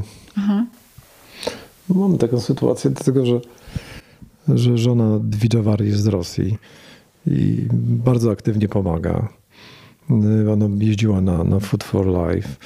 Y, ona tam tłumaczy tym, bo ona zna polski i tłumaczy po prostu wykłady czy, czy jakieś tam inne rzeczy, więc ale myślę, że... a propos Swalakshany, to jest słuchajcie, w ogóle bardzo trudna sytuacja, ponieważ zaczęła się tur Indradumny Maharadża i tam jak wiecie y, y, głównie przyjeżdżają baktowie z Rosji i Ukrainy. I niestety ten konflikt między Rosją i Ukrainą nie jest tylko na poziomie zwykłego, raczej międzynarodowego, ale również społeczności Wajsznawa. I w tej chwili Rasikendra i y, Nandini mają jeden wielki ból głowy, ponieważ wiedzą, że będą mieli y, grupę baktów z Rosji. Tak tak, y, grupę paktów z Rosji, którzy dostali wizy międzynarodowe, wiesz, mhm. bo y, Rosja w tej chwili chyba nie wydaje wiz do Polski. To jest jakaś skomplikowana sytuacja z racji na konflikt, ale oni mają jakieś wizy międzynarodowe, no i y, no właśnie i to będzie dla nich ogromne wyzwanie. Swalakshana wręcz tak żartem sobie powiedziała, że za chwilę jedzie na tur, no i ma, ma nadzieję, że wróci cała i zdrowa. Oczywiście to było pół żartem, pół serio, ale zdaje sobie sprawę, że będzie jakiś, jakiś rodzaj ostracyzmu na nią i mówi, że jest na to przygotowana. Jeszcze tylko wspomnę taką historię, że mieliśmy, Jana Witom, mieliśmy taką historię, że ponieważ ja nie znam dobrze rosyjskiego, znam tyle, co się uczyliśmy w szkole i na poziomie podstawowym jestem w stanie dogadać się z tymi baktami. Natomiast jeżeli chodzi o jakieś szczegółowe rzeczy, ja miałam baktów, którzy znali rosyjski i odsyłałam ich do nich, prawda? No i na przykład jedną z osób była Swalakszana, czyli potrzebowałam z kimś dogadać jakieś szczegóły, dawałam kontakt do Swalakszany i ona mi przekazywała. No i na przykład przekazałam jeden telefon jednej baktnice z Ukrainy, a Swalakszana używała telefonu swojego ukraińskiego na WhatsAppie. Więc był ten kierunkowy, nie ukraińskiego, rosyjskiego, czyli był kierunkowy rosyjski. I do mnie ta baktinka ukraińska napisała: Przepraszam cię bardzo, Matadzi, ale ja z Rosjanką nie będę rozmawiać. Mhm. Mówi, proszę daj mi kogoś innego, kto zna rosyjski, prawda? No więc takimi sytuacjami też jest. Znaczy ja, ja, ja myślę, że my mamy teraz pewnego rodzaju e, praktyczne zastosowanie nauk, które żeśmy słuchali od lat w świadomości Kryszny. Czyli tak jak Prabhupada często mówił, nie jesteś, nie jesteś tym ciałem. Nie jestem Amerykaninem, nie jestem Polakiem, nie jestem Rosjaninem, nie jestem Ukraińcem. No nie? I myśmy tak słuchali, słuchali, słuchali sobie. Nie? A teraz generalnie przychodzi czas na realizację, że nie jestem Rosjaninem, nie jestem Ukraińcem na przykład. No nie? I oczywiście to nie jest tak, że Kryszna nie robi pewnego rodzaju e, z punktu widzenia Vyawaharika, czyli z punktu widzenia jakby uwarunkowania materialnego życia pewnych rozróżnień między żywymi istotami, on to robi. To robi na przykład w 16 rozdziale Bhagavad Gita, gdzie opisuje natury boskie i natury demoniczne, no nie? Ale yy, i, to, i my nie powinniśmy jakby yy, utożsamiać kogoś, jeśli już to robimy, nie powinniśmy utożsamiać kogoś, z, z, gdzie on się urodził, czy jakie ma obywatelstwo, jakie ma paszport, ale jak on się zachowuje. Dlatego, że, że to może być po prostu niezależne. Ja po prostu rozumiem pewne jakby naturalne z powodu naszego jakby utożsamiania siebie i innych z określoną narodowością, ale jest to może być bardzo zgubne, szczególnie w przypadku bhakti yogi, kiedy mogą też wkraść się pewnego rodzaju obrazy. Ponieważ ktoś może być bardzo zaawansowany duchowo, może być bardzo pokorny, może być służyć, może być przeciwny yy, demonicznej tej takiej właśnie asuram bhavam, czyli tej demonicznej mentalności, że ja chcę, dzisiaj jestem potężny, będę jeszcze potężniejszy, tego zabiłem, ten był moim wrogiem, więc i tak dalej. No, to 16 rozdział Bhagavad Gita. Tylko powinniśmy widzieć, jak ktoś się zachowuje, bo nawet wśród Rosjan jest naprawdę wiele osób, które narażają życie, wylądowały gdzieś tam w jakichś karcerach, czy w jakichś tam tego, zostali skazani, zostali pobici przez policję, którzy protestowali. E, I e, nie można po prostu demonizować z powodu narodzin, bo to jest takie, no. To, to Prabhupada też krytykował w Indiach ten cały system kas, kastowy, który jest który jest właśnie, e, że tak powiem, oparty na narodzinach, żebyśmy my na swoim podwórku nie robili takich kast, nie? że ten jest taki, ten jest taki, tylko, tylko jak, jak on się zachowuje. No bo jaka jest wina tego bakty czy tamtego, który się urodził w Rosji? Jeśli on na przykład się nie zgadza z jakąś tam polityką, nie wiem, demoniczną, imperialną, czy jakąś okrutną, że on po prostu chce służyć i tak dalej, no to mm, powinniśmy wpierw zobaczyć, kto kim jest i po prostu, a nawet jeśli ktoś ma niewłaściwą nastawienie i tak dalej, to można go po prostu nauczać. To jest właśnie e, służenie poprzez inteligencję, czy poprzez słowa. Nie? Tak właśnie na początku cytowałem ten werset, że powinniśmy służyć życiem, e, pranair arthar dhiya vacha, to co Krishna mówi o tych drzewach. Nie? Że powinniśmy próbować przy pomocy inteligencji przekonać tą osobę, żeby on chociaż zrozumiał, żeby on jakby nie poddawał też się tej swojej naturze, bo jak się poddamy naturze, no to czy naszemu fałszywemu egu, no to będą tylko konflikty, z nikim się nie dogadamy. Nie? Konflikty międzynarodowe, y, społeczne, osobiste, te konflikty są na, na, na wielu różnych platformach. Ja mówię y, po prostu jest to bardzo trudne. Ja, ja się z tym zgadzam, że po prostu dla tych osób, nawet dla mnie to jest też trudne, też się nie mogę pogodzić, że można tak działać, jak na przykład e, niektórzy przywódcy, tak, tak, tak zwani, działają nie licząc się z życiem i cierpieniem innych do swoich jakichś osobistych celów. Natomiast nie można jakby całej rzeszy ludzi w to, bo tam naprawdę no, ja myślę, to jest dla mnie na przykład to jest, to, e, jeśli chodzi o rosyjskie społeczeństwo, to jest potęga jakby propagandy. To jest potęga, która jest jakby od początku, od najmłodszych lat wpajana po prostu. E, I, i ja pamiętam, że jak ja, który się urodziłem w komunizmie, ja zawsze miałem słabość do wiadomości. Z, dziad, z, dziad, z babcią, z dziadkiem oglądałem wiadomości, dziennik telewizyjny wtedy był. Ja też tak myślałem, że ci Amerykanie to jacyś imperialiści, nie? Tam kilkanaście lat miałem, wtedy, znaczy 10 lat może tam niewiele rozumiałem wtedy. Ta solidarność, oni ciągle strajkują, jakieś protesty, dlaczego nie może być spokoju? Po prostu słuchałem tej propagandy i w ten sposób myślałem i mówię sobie, no faktycznie, no po prostu ci ludzie, oni, oni po prostu mają takie towarzystwo, mają taką propagandę. Właśnie ten, ten werset, dla mnie idealnym jakby jest ten, ten werset e, z 13 rozdziału Bhagavad Gita, którym jest moje imię, ale nie dlatego go pamiętam. Bo on bardzo fajnie tłumaczy sytuację żywej, każdej żywej istoty w świecie.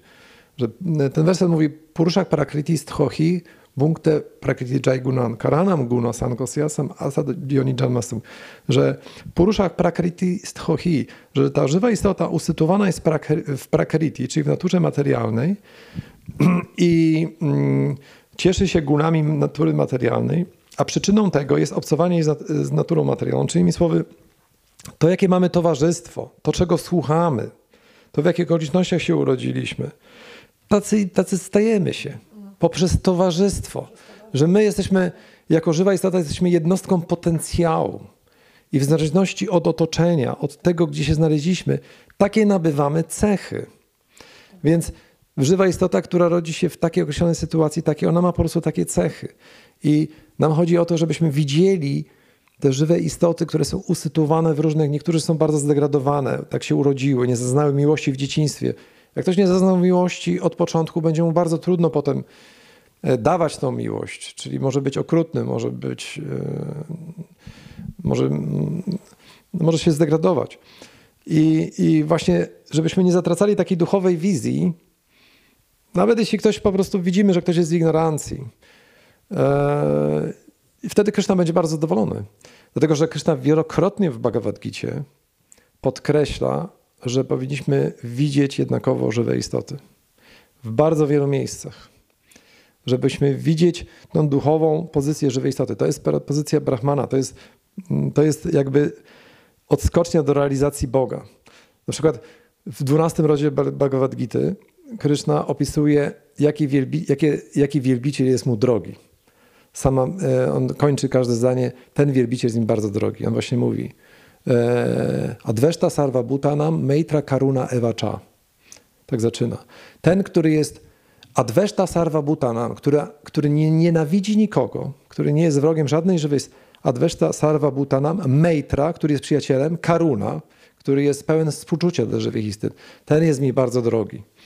Czyli jeśli my chcemy być baktami i chcemy być drodzy Krysznie, my niejako musimy, powinniśmy rozwijać te cechy, które Kryszna lubi. Ponieważ jeśli Kryszna będzie zadowolony, to Kryszna tą maję nam będzie zabierał, ponieważ my maji nie jesteśmy w stanie pokonać. To jest, to jest pierwsza rzecz, którą powinniśmy zrozumieć, że my swoimi siłami, a szczególnie w Kaliuze, nie jesteśmy w stanie wygrać z Mają, chociaż może nam się tak wydawać. To Kryszna, dzięki zadowoleniu Jego, on zabiera to Maję. I on, Kryszna to mówi w Bhagavad Gita. Devi Hiesha Gunamai, Mama Maya Duratya. Ta Maja to jest moja boska energia, ona jest nie do pokonania. Ale ci, którzy podporządkowali się mnie, czyli wykonują to, przestrzegają moich nauk, przestrzegają moich zaleceń, to oni są w stanie e, mają etam tarantite. Oni przechodzą ponad Maję, oni pokonają Maję. Więc e, rozwijanie pewnego rodzaju cech, które Krishna opisuje, które są mu drogie, Zresztą te cechy są drogie też dla innych żywych istot i dla nas samych. Jeśli na przykład my czujemy, e, nie czujemy, że nie widzimy w nikogo wroga, czujemy przyjaźń, e, no to jest, no to sami się z sobą czujemy, ze sobą czujemy. Oczywiście, jeśli ktoś został bardzo skrzywdzony, no to wtedy ma lekcję przebaczenia. To nie jest łatwa lekcja. Przebaczyć. To jest cecha bramińska, czyli sugeruje, że no, przynajmniej guna dobroci musi być. Tak. Czyli zrozumienie, zobaczenie sensu w tym, dlaczego mi się to stało. E, bo tu są silne emocje czasami. Sama wiedza może nie wystarczyć czasami, że o, to tylko karma moja, musiałem coś tam zrobić tej osobie i czasem to nie wystarczy. Ale po prostu mm, znalezienie sensu w tej sytuacji to jak znalezienie ręki Boga w tym wszystkim, że to było po coś to było dla mojego ostatecznego dobra. Y, coś, coś miało mi to pokazać, coś miało mi to zmienić. Jeśli my mamy właściwą postawę wobec tego, nie uciekamy w odurzanie, w wypieranie, w nienawiść, w takie łatwe rzeczy, ale próbujemy to przerobić, znaleźć sens w tym, to wtedy wzrastamy. Czyli wtedy dobrą, odrabiamy dobrą lekcję. No bo życie to jest generalnie lekcja, to jest taka prawdziwa szkoła. Nie? Szkoła ewolucji żywej istoty, czyli duszy. I, I teraz mamy taką właśnie trudną lekcję, czyli przedtem była pandemia, e, izolacja, strach, jakieś tam, nie wiem, różne teorie, różne jakieś tam. Teraz mamy inną lekcję. Mamy po prostu straumatyzowanych ludzi, potrzebujących pomocy, różnych obciążonych i tak dalej. E, sytuacja ekonomiczna oczywiście nie jest łatwa, inflacja, wszystko drożeje, nie wiadomo co to będzie, nie wiadomo jak, czy my będziemy mogli się czuć bezpieczni i tak dalej. Ale powinniśmy się skupić na tym, co my jesteśmy w stanie e, zrobić. Czyli nie przejmować się rzeczami, które są poza naszą kontrolą. E, bo wtedy będzie, niepotrzebnie będziemy przeżywać lęki, strachy, a większość, słyszałem, że 90% lęków, które ludzie się boją, się nigdy nie spełnia. To jest zmarnowana energia. Więc powinniśmy wykorzystać tą energię na te rzeczy, które są w naszym obrębie. Czyli co ja mogę zrobić dla siebie i dla, dla najbliższych, dla, dla ludzi. Co ja mogę sam zrobić pozytywnego. I na przykład, jeśli pójdziemy w tym kierunku, zrobimy sobie taki eksperyment, zaczniemy pomagać, zobaczymy, że, że świat już jest taki bardziej jaśniejszy, że jest lepszy. Ponieważ nasza świadomość, my postrzegamy świat przez naszą świadomość.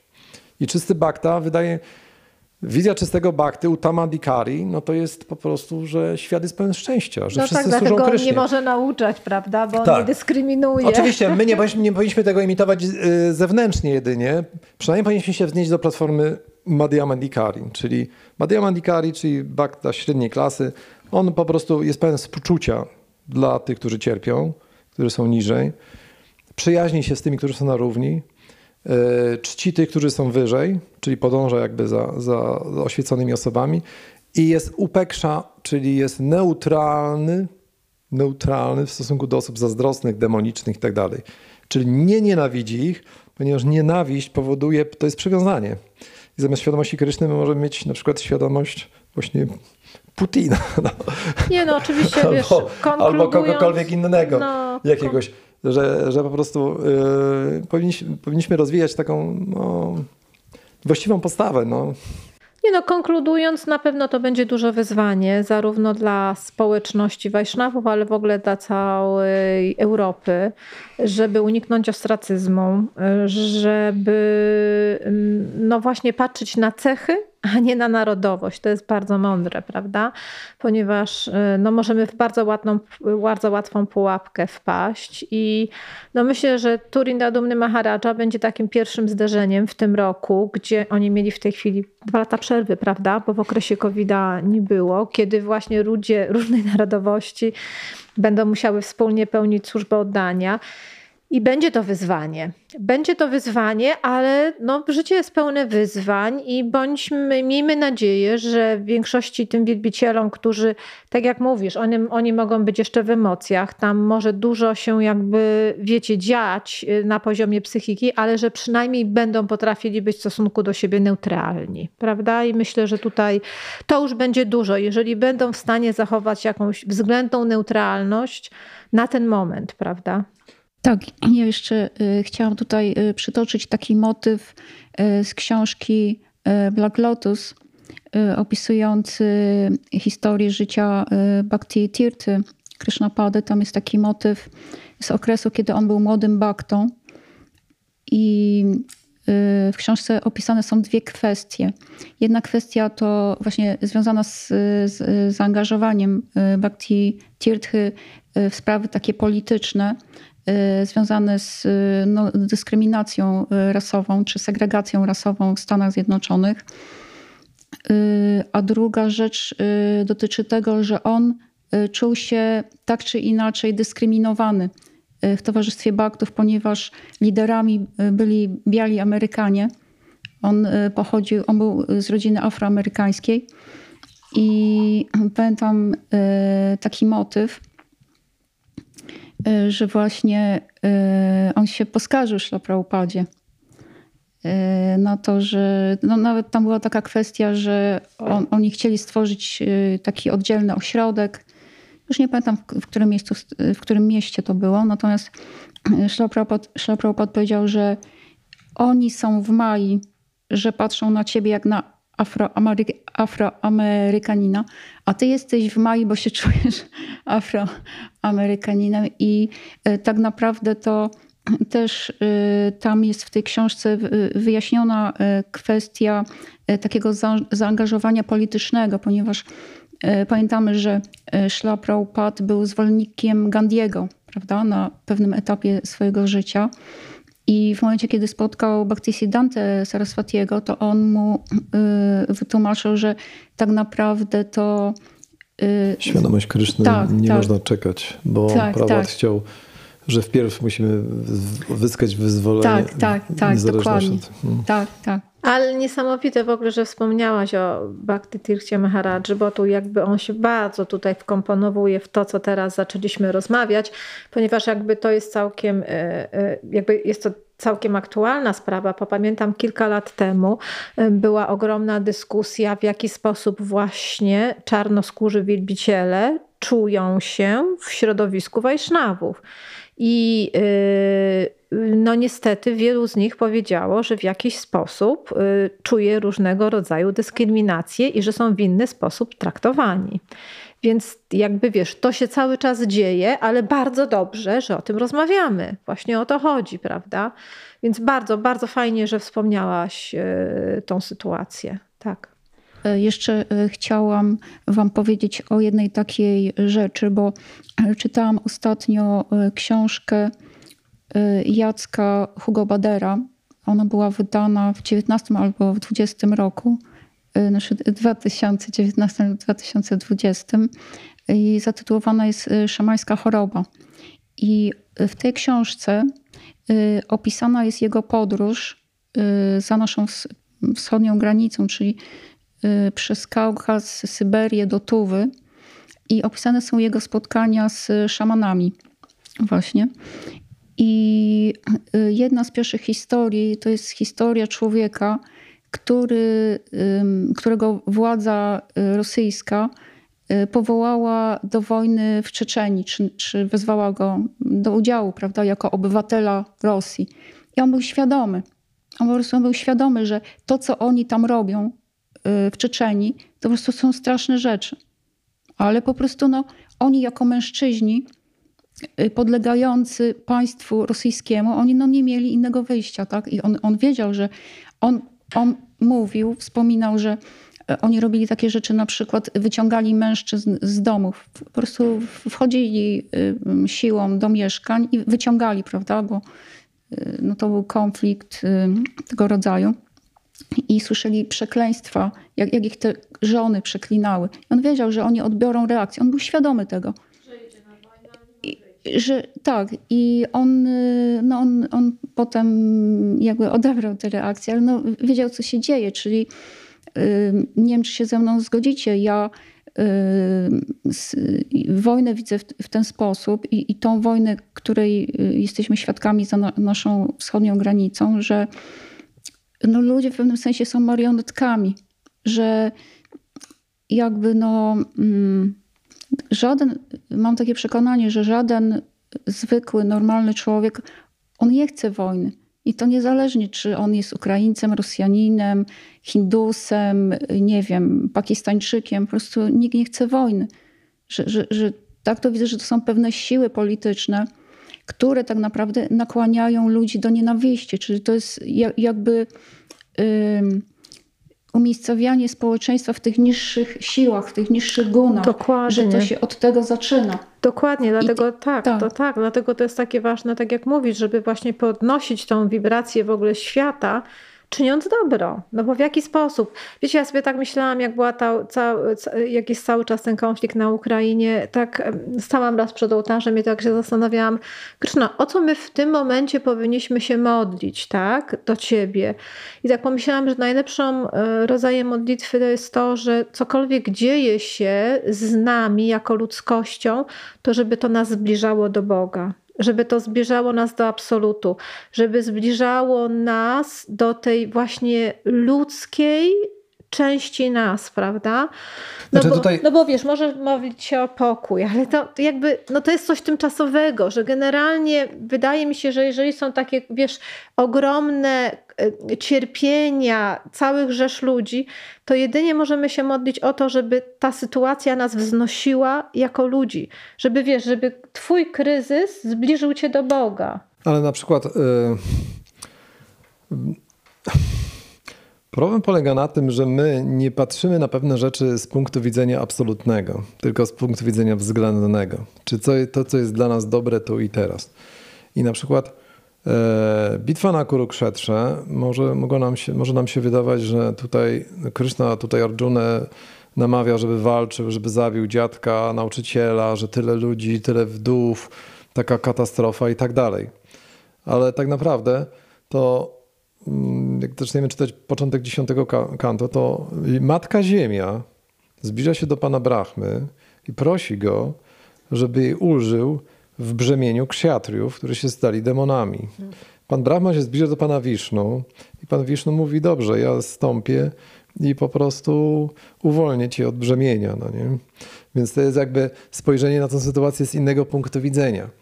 Więc e, my możemy teraz spojrzeć na to okrucieństwo, na to cierpienie, na to niesprawiedliwość, na to, że ci ludzie są marionetkami w rękach jakichś tam demonicznych e, przywódców, opętanych rządzą władzy i tak dalej. Ale tak jak, pan, tak jak Bishma powiedział, wypowiadając się o losie Pandaw, powiedział, że nikt nie zna ostatecznie planów Kryszny. Jeśli my przyjmiemy to, że Kryszna jest wszechwiedzący i nawet źdźbło trawy się nie rusza, bez woli Kryszny. No nie? I to jest właśnie wizja, wizja jakby mm, no, takiego Utama Bhakti, że on się wznosi ponad dobro i zło i on widzi we wszystkim rękę Kryszny. Że to wszystko ma swój cel. I on ma takie zaufanie i dlatego mam takie historie z Bhagavatam, jak na przykład, nie wiem, jak e, właśnie Jada Barata, nie? który potem ci, ci zbójcy go, go łapią i chcą go tam poświęcić przed boginią Kali. On się nie broni, on po prostu ten i jest tak podporządkowany, że, że ta bogini Kali wychodzi i tam unicestwia tych złoczyńców. Czy na przykład Prahad Maharaj, że go tam próbują zabić i tak, i tak, i tak. A on po prostu widzi we wszystkim Krysznę, nawet w tym filarze, w każdej sytuacji. Całkowicie polega. E, Haridas Thakur, no Jezus też, no powiedzmy, no w różnych tradycjach można podać takie przykłady, że osoba, osoba e, po prostu w pełni świadoma Kryszny, co znaczy w pełni świadoma Kryszny, że widzi w każdej sytuacji Krysznę. W każdej sytuacji. On nie widzi, że to jest dobre, to jest złe, to jest okropne, to jest okrutne. Oczywiście to nie jest tak, że on jest jakby, jakby ślepy, dlatego że Praham jest ta słynna modlitwa w piątym kanto, jak Prahamara się właśnie modli swasto, astu, niech będzie pomyślność w całym wszechświecie, niech zazdrosne osoby się jakby uspokoją.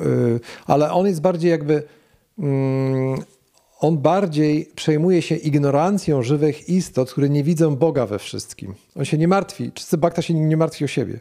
On się martwi o to, że żywe istoty są w ignorancji i ignorancja powoduje, że, że widzą, że odbierają cierpienie. Tak jak właśnie mm, my często właśnie y, dzielimy ludzi na wrogów i przyjaciół. I Prahal Maharaj tuż przed tą sytuacją, jak jak Hiranyakashipu walnął w, tą, w ten y, filar, no właśnie powiedział taki fajny werset, że, że mój drogi ojcze, tak naprawdę nie ma żadnych wrogów poza niekontrolowanym umysłem. Ajito atmanach. Na, na shanti vidvishach ajita atmanach rite. Że po, poza niekontrolowanym umysłem nie ma żadnego wroga. To tylko umysł nas stwarza wrogów, przyjaciół i tak dalej. No nie? Nam się nic nie dzieje. My jako żywa istota jesteśmy wieczni. I to jest tylko kwestia realizacji tego. Yy, dlatego właśnie świadomo, świadomość Kryszny, to nasza ścieżka jest jakby ostatecznym rozwiązaniem wszystkich problemów.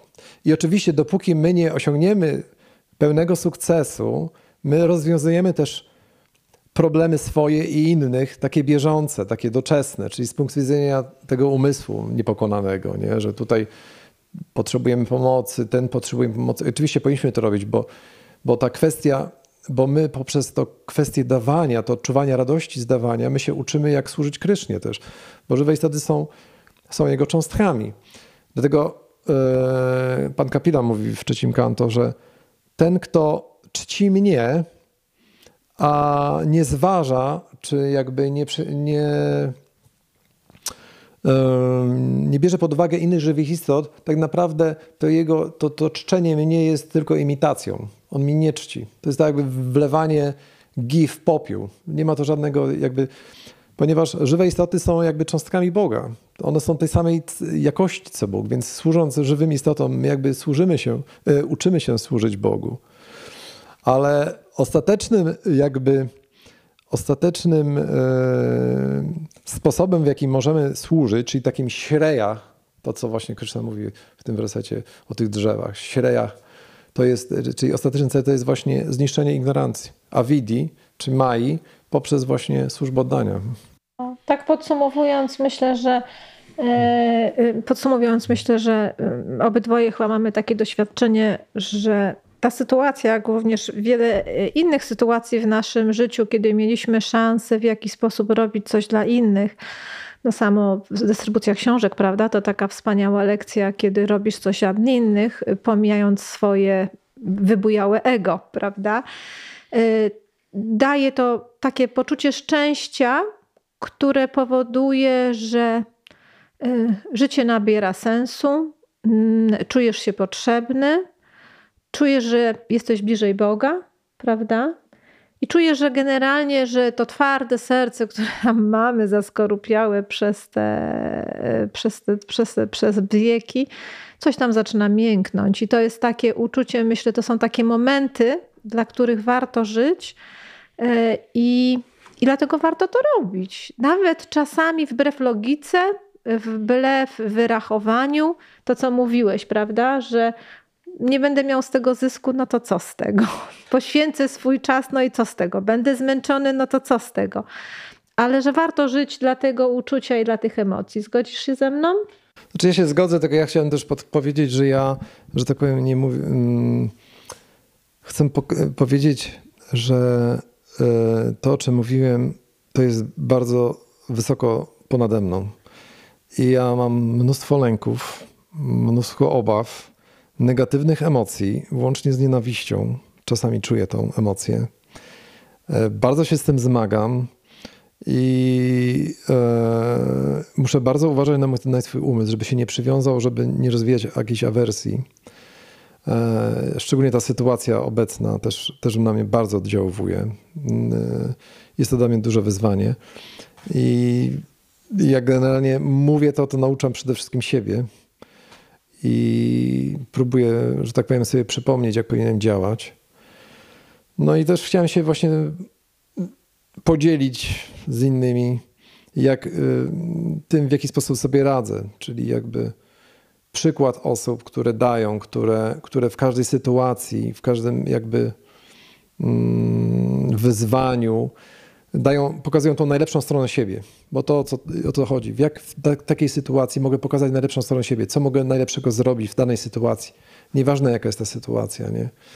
Tak jest właśnie ten słynny, taki piękny cytat, że w świadomości Kryszny my nie, nie czekamy, aż przestanie padać, tylko uczymy się tańczyć w deszczu.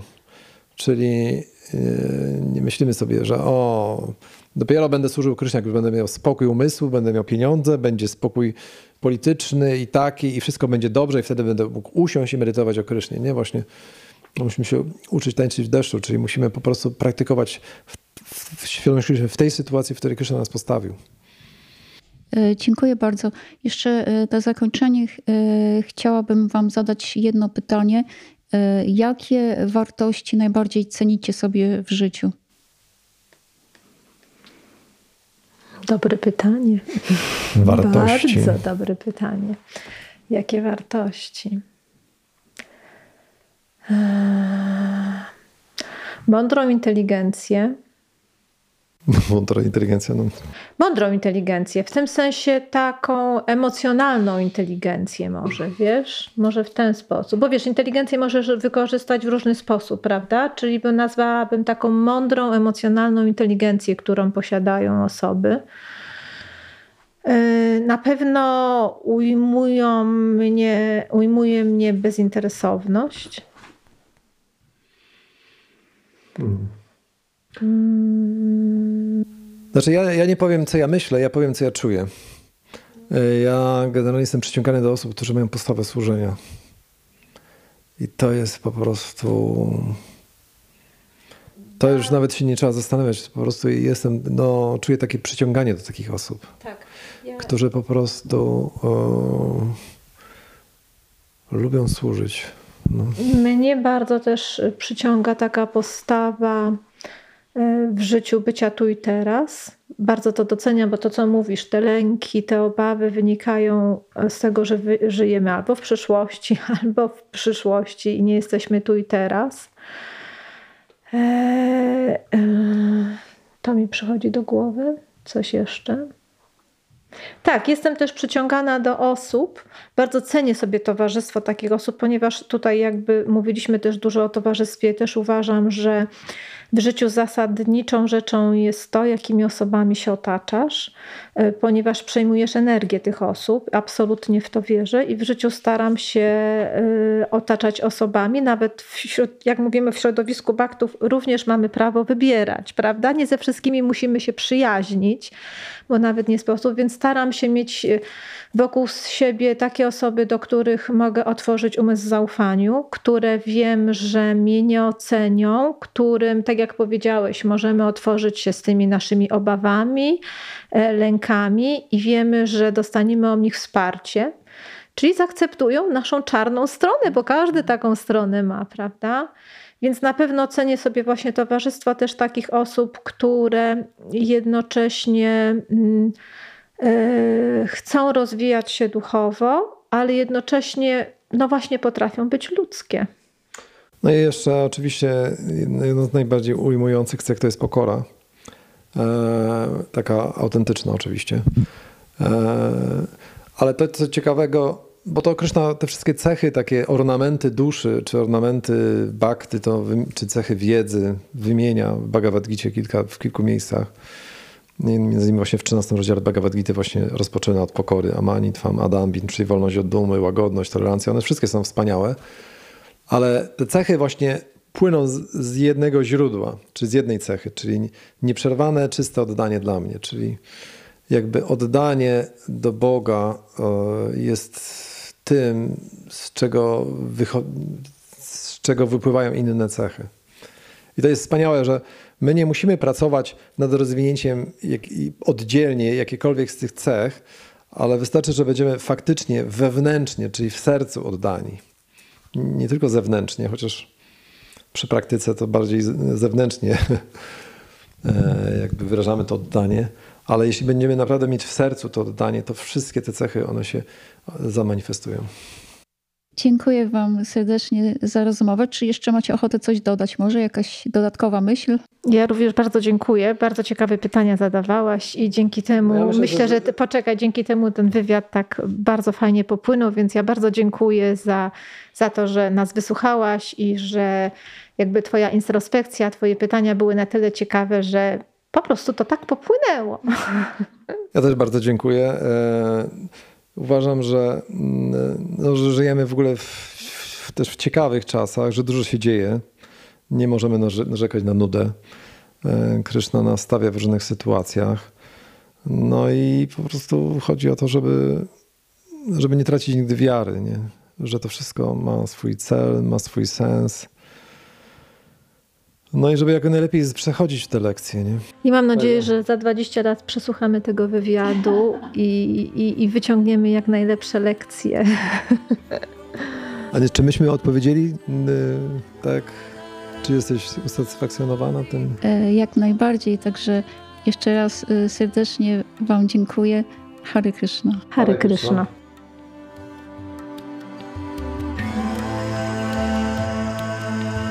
Audycja ta jest dostępna na wszystkich popularnych platformach do słuchania podcastów, takich jak Google Podcasty, Spotify, Apple Podcasts i innych.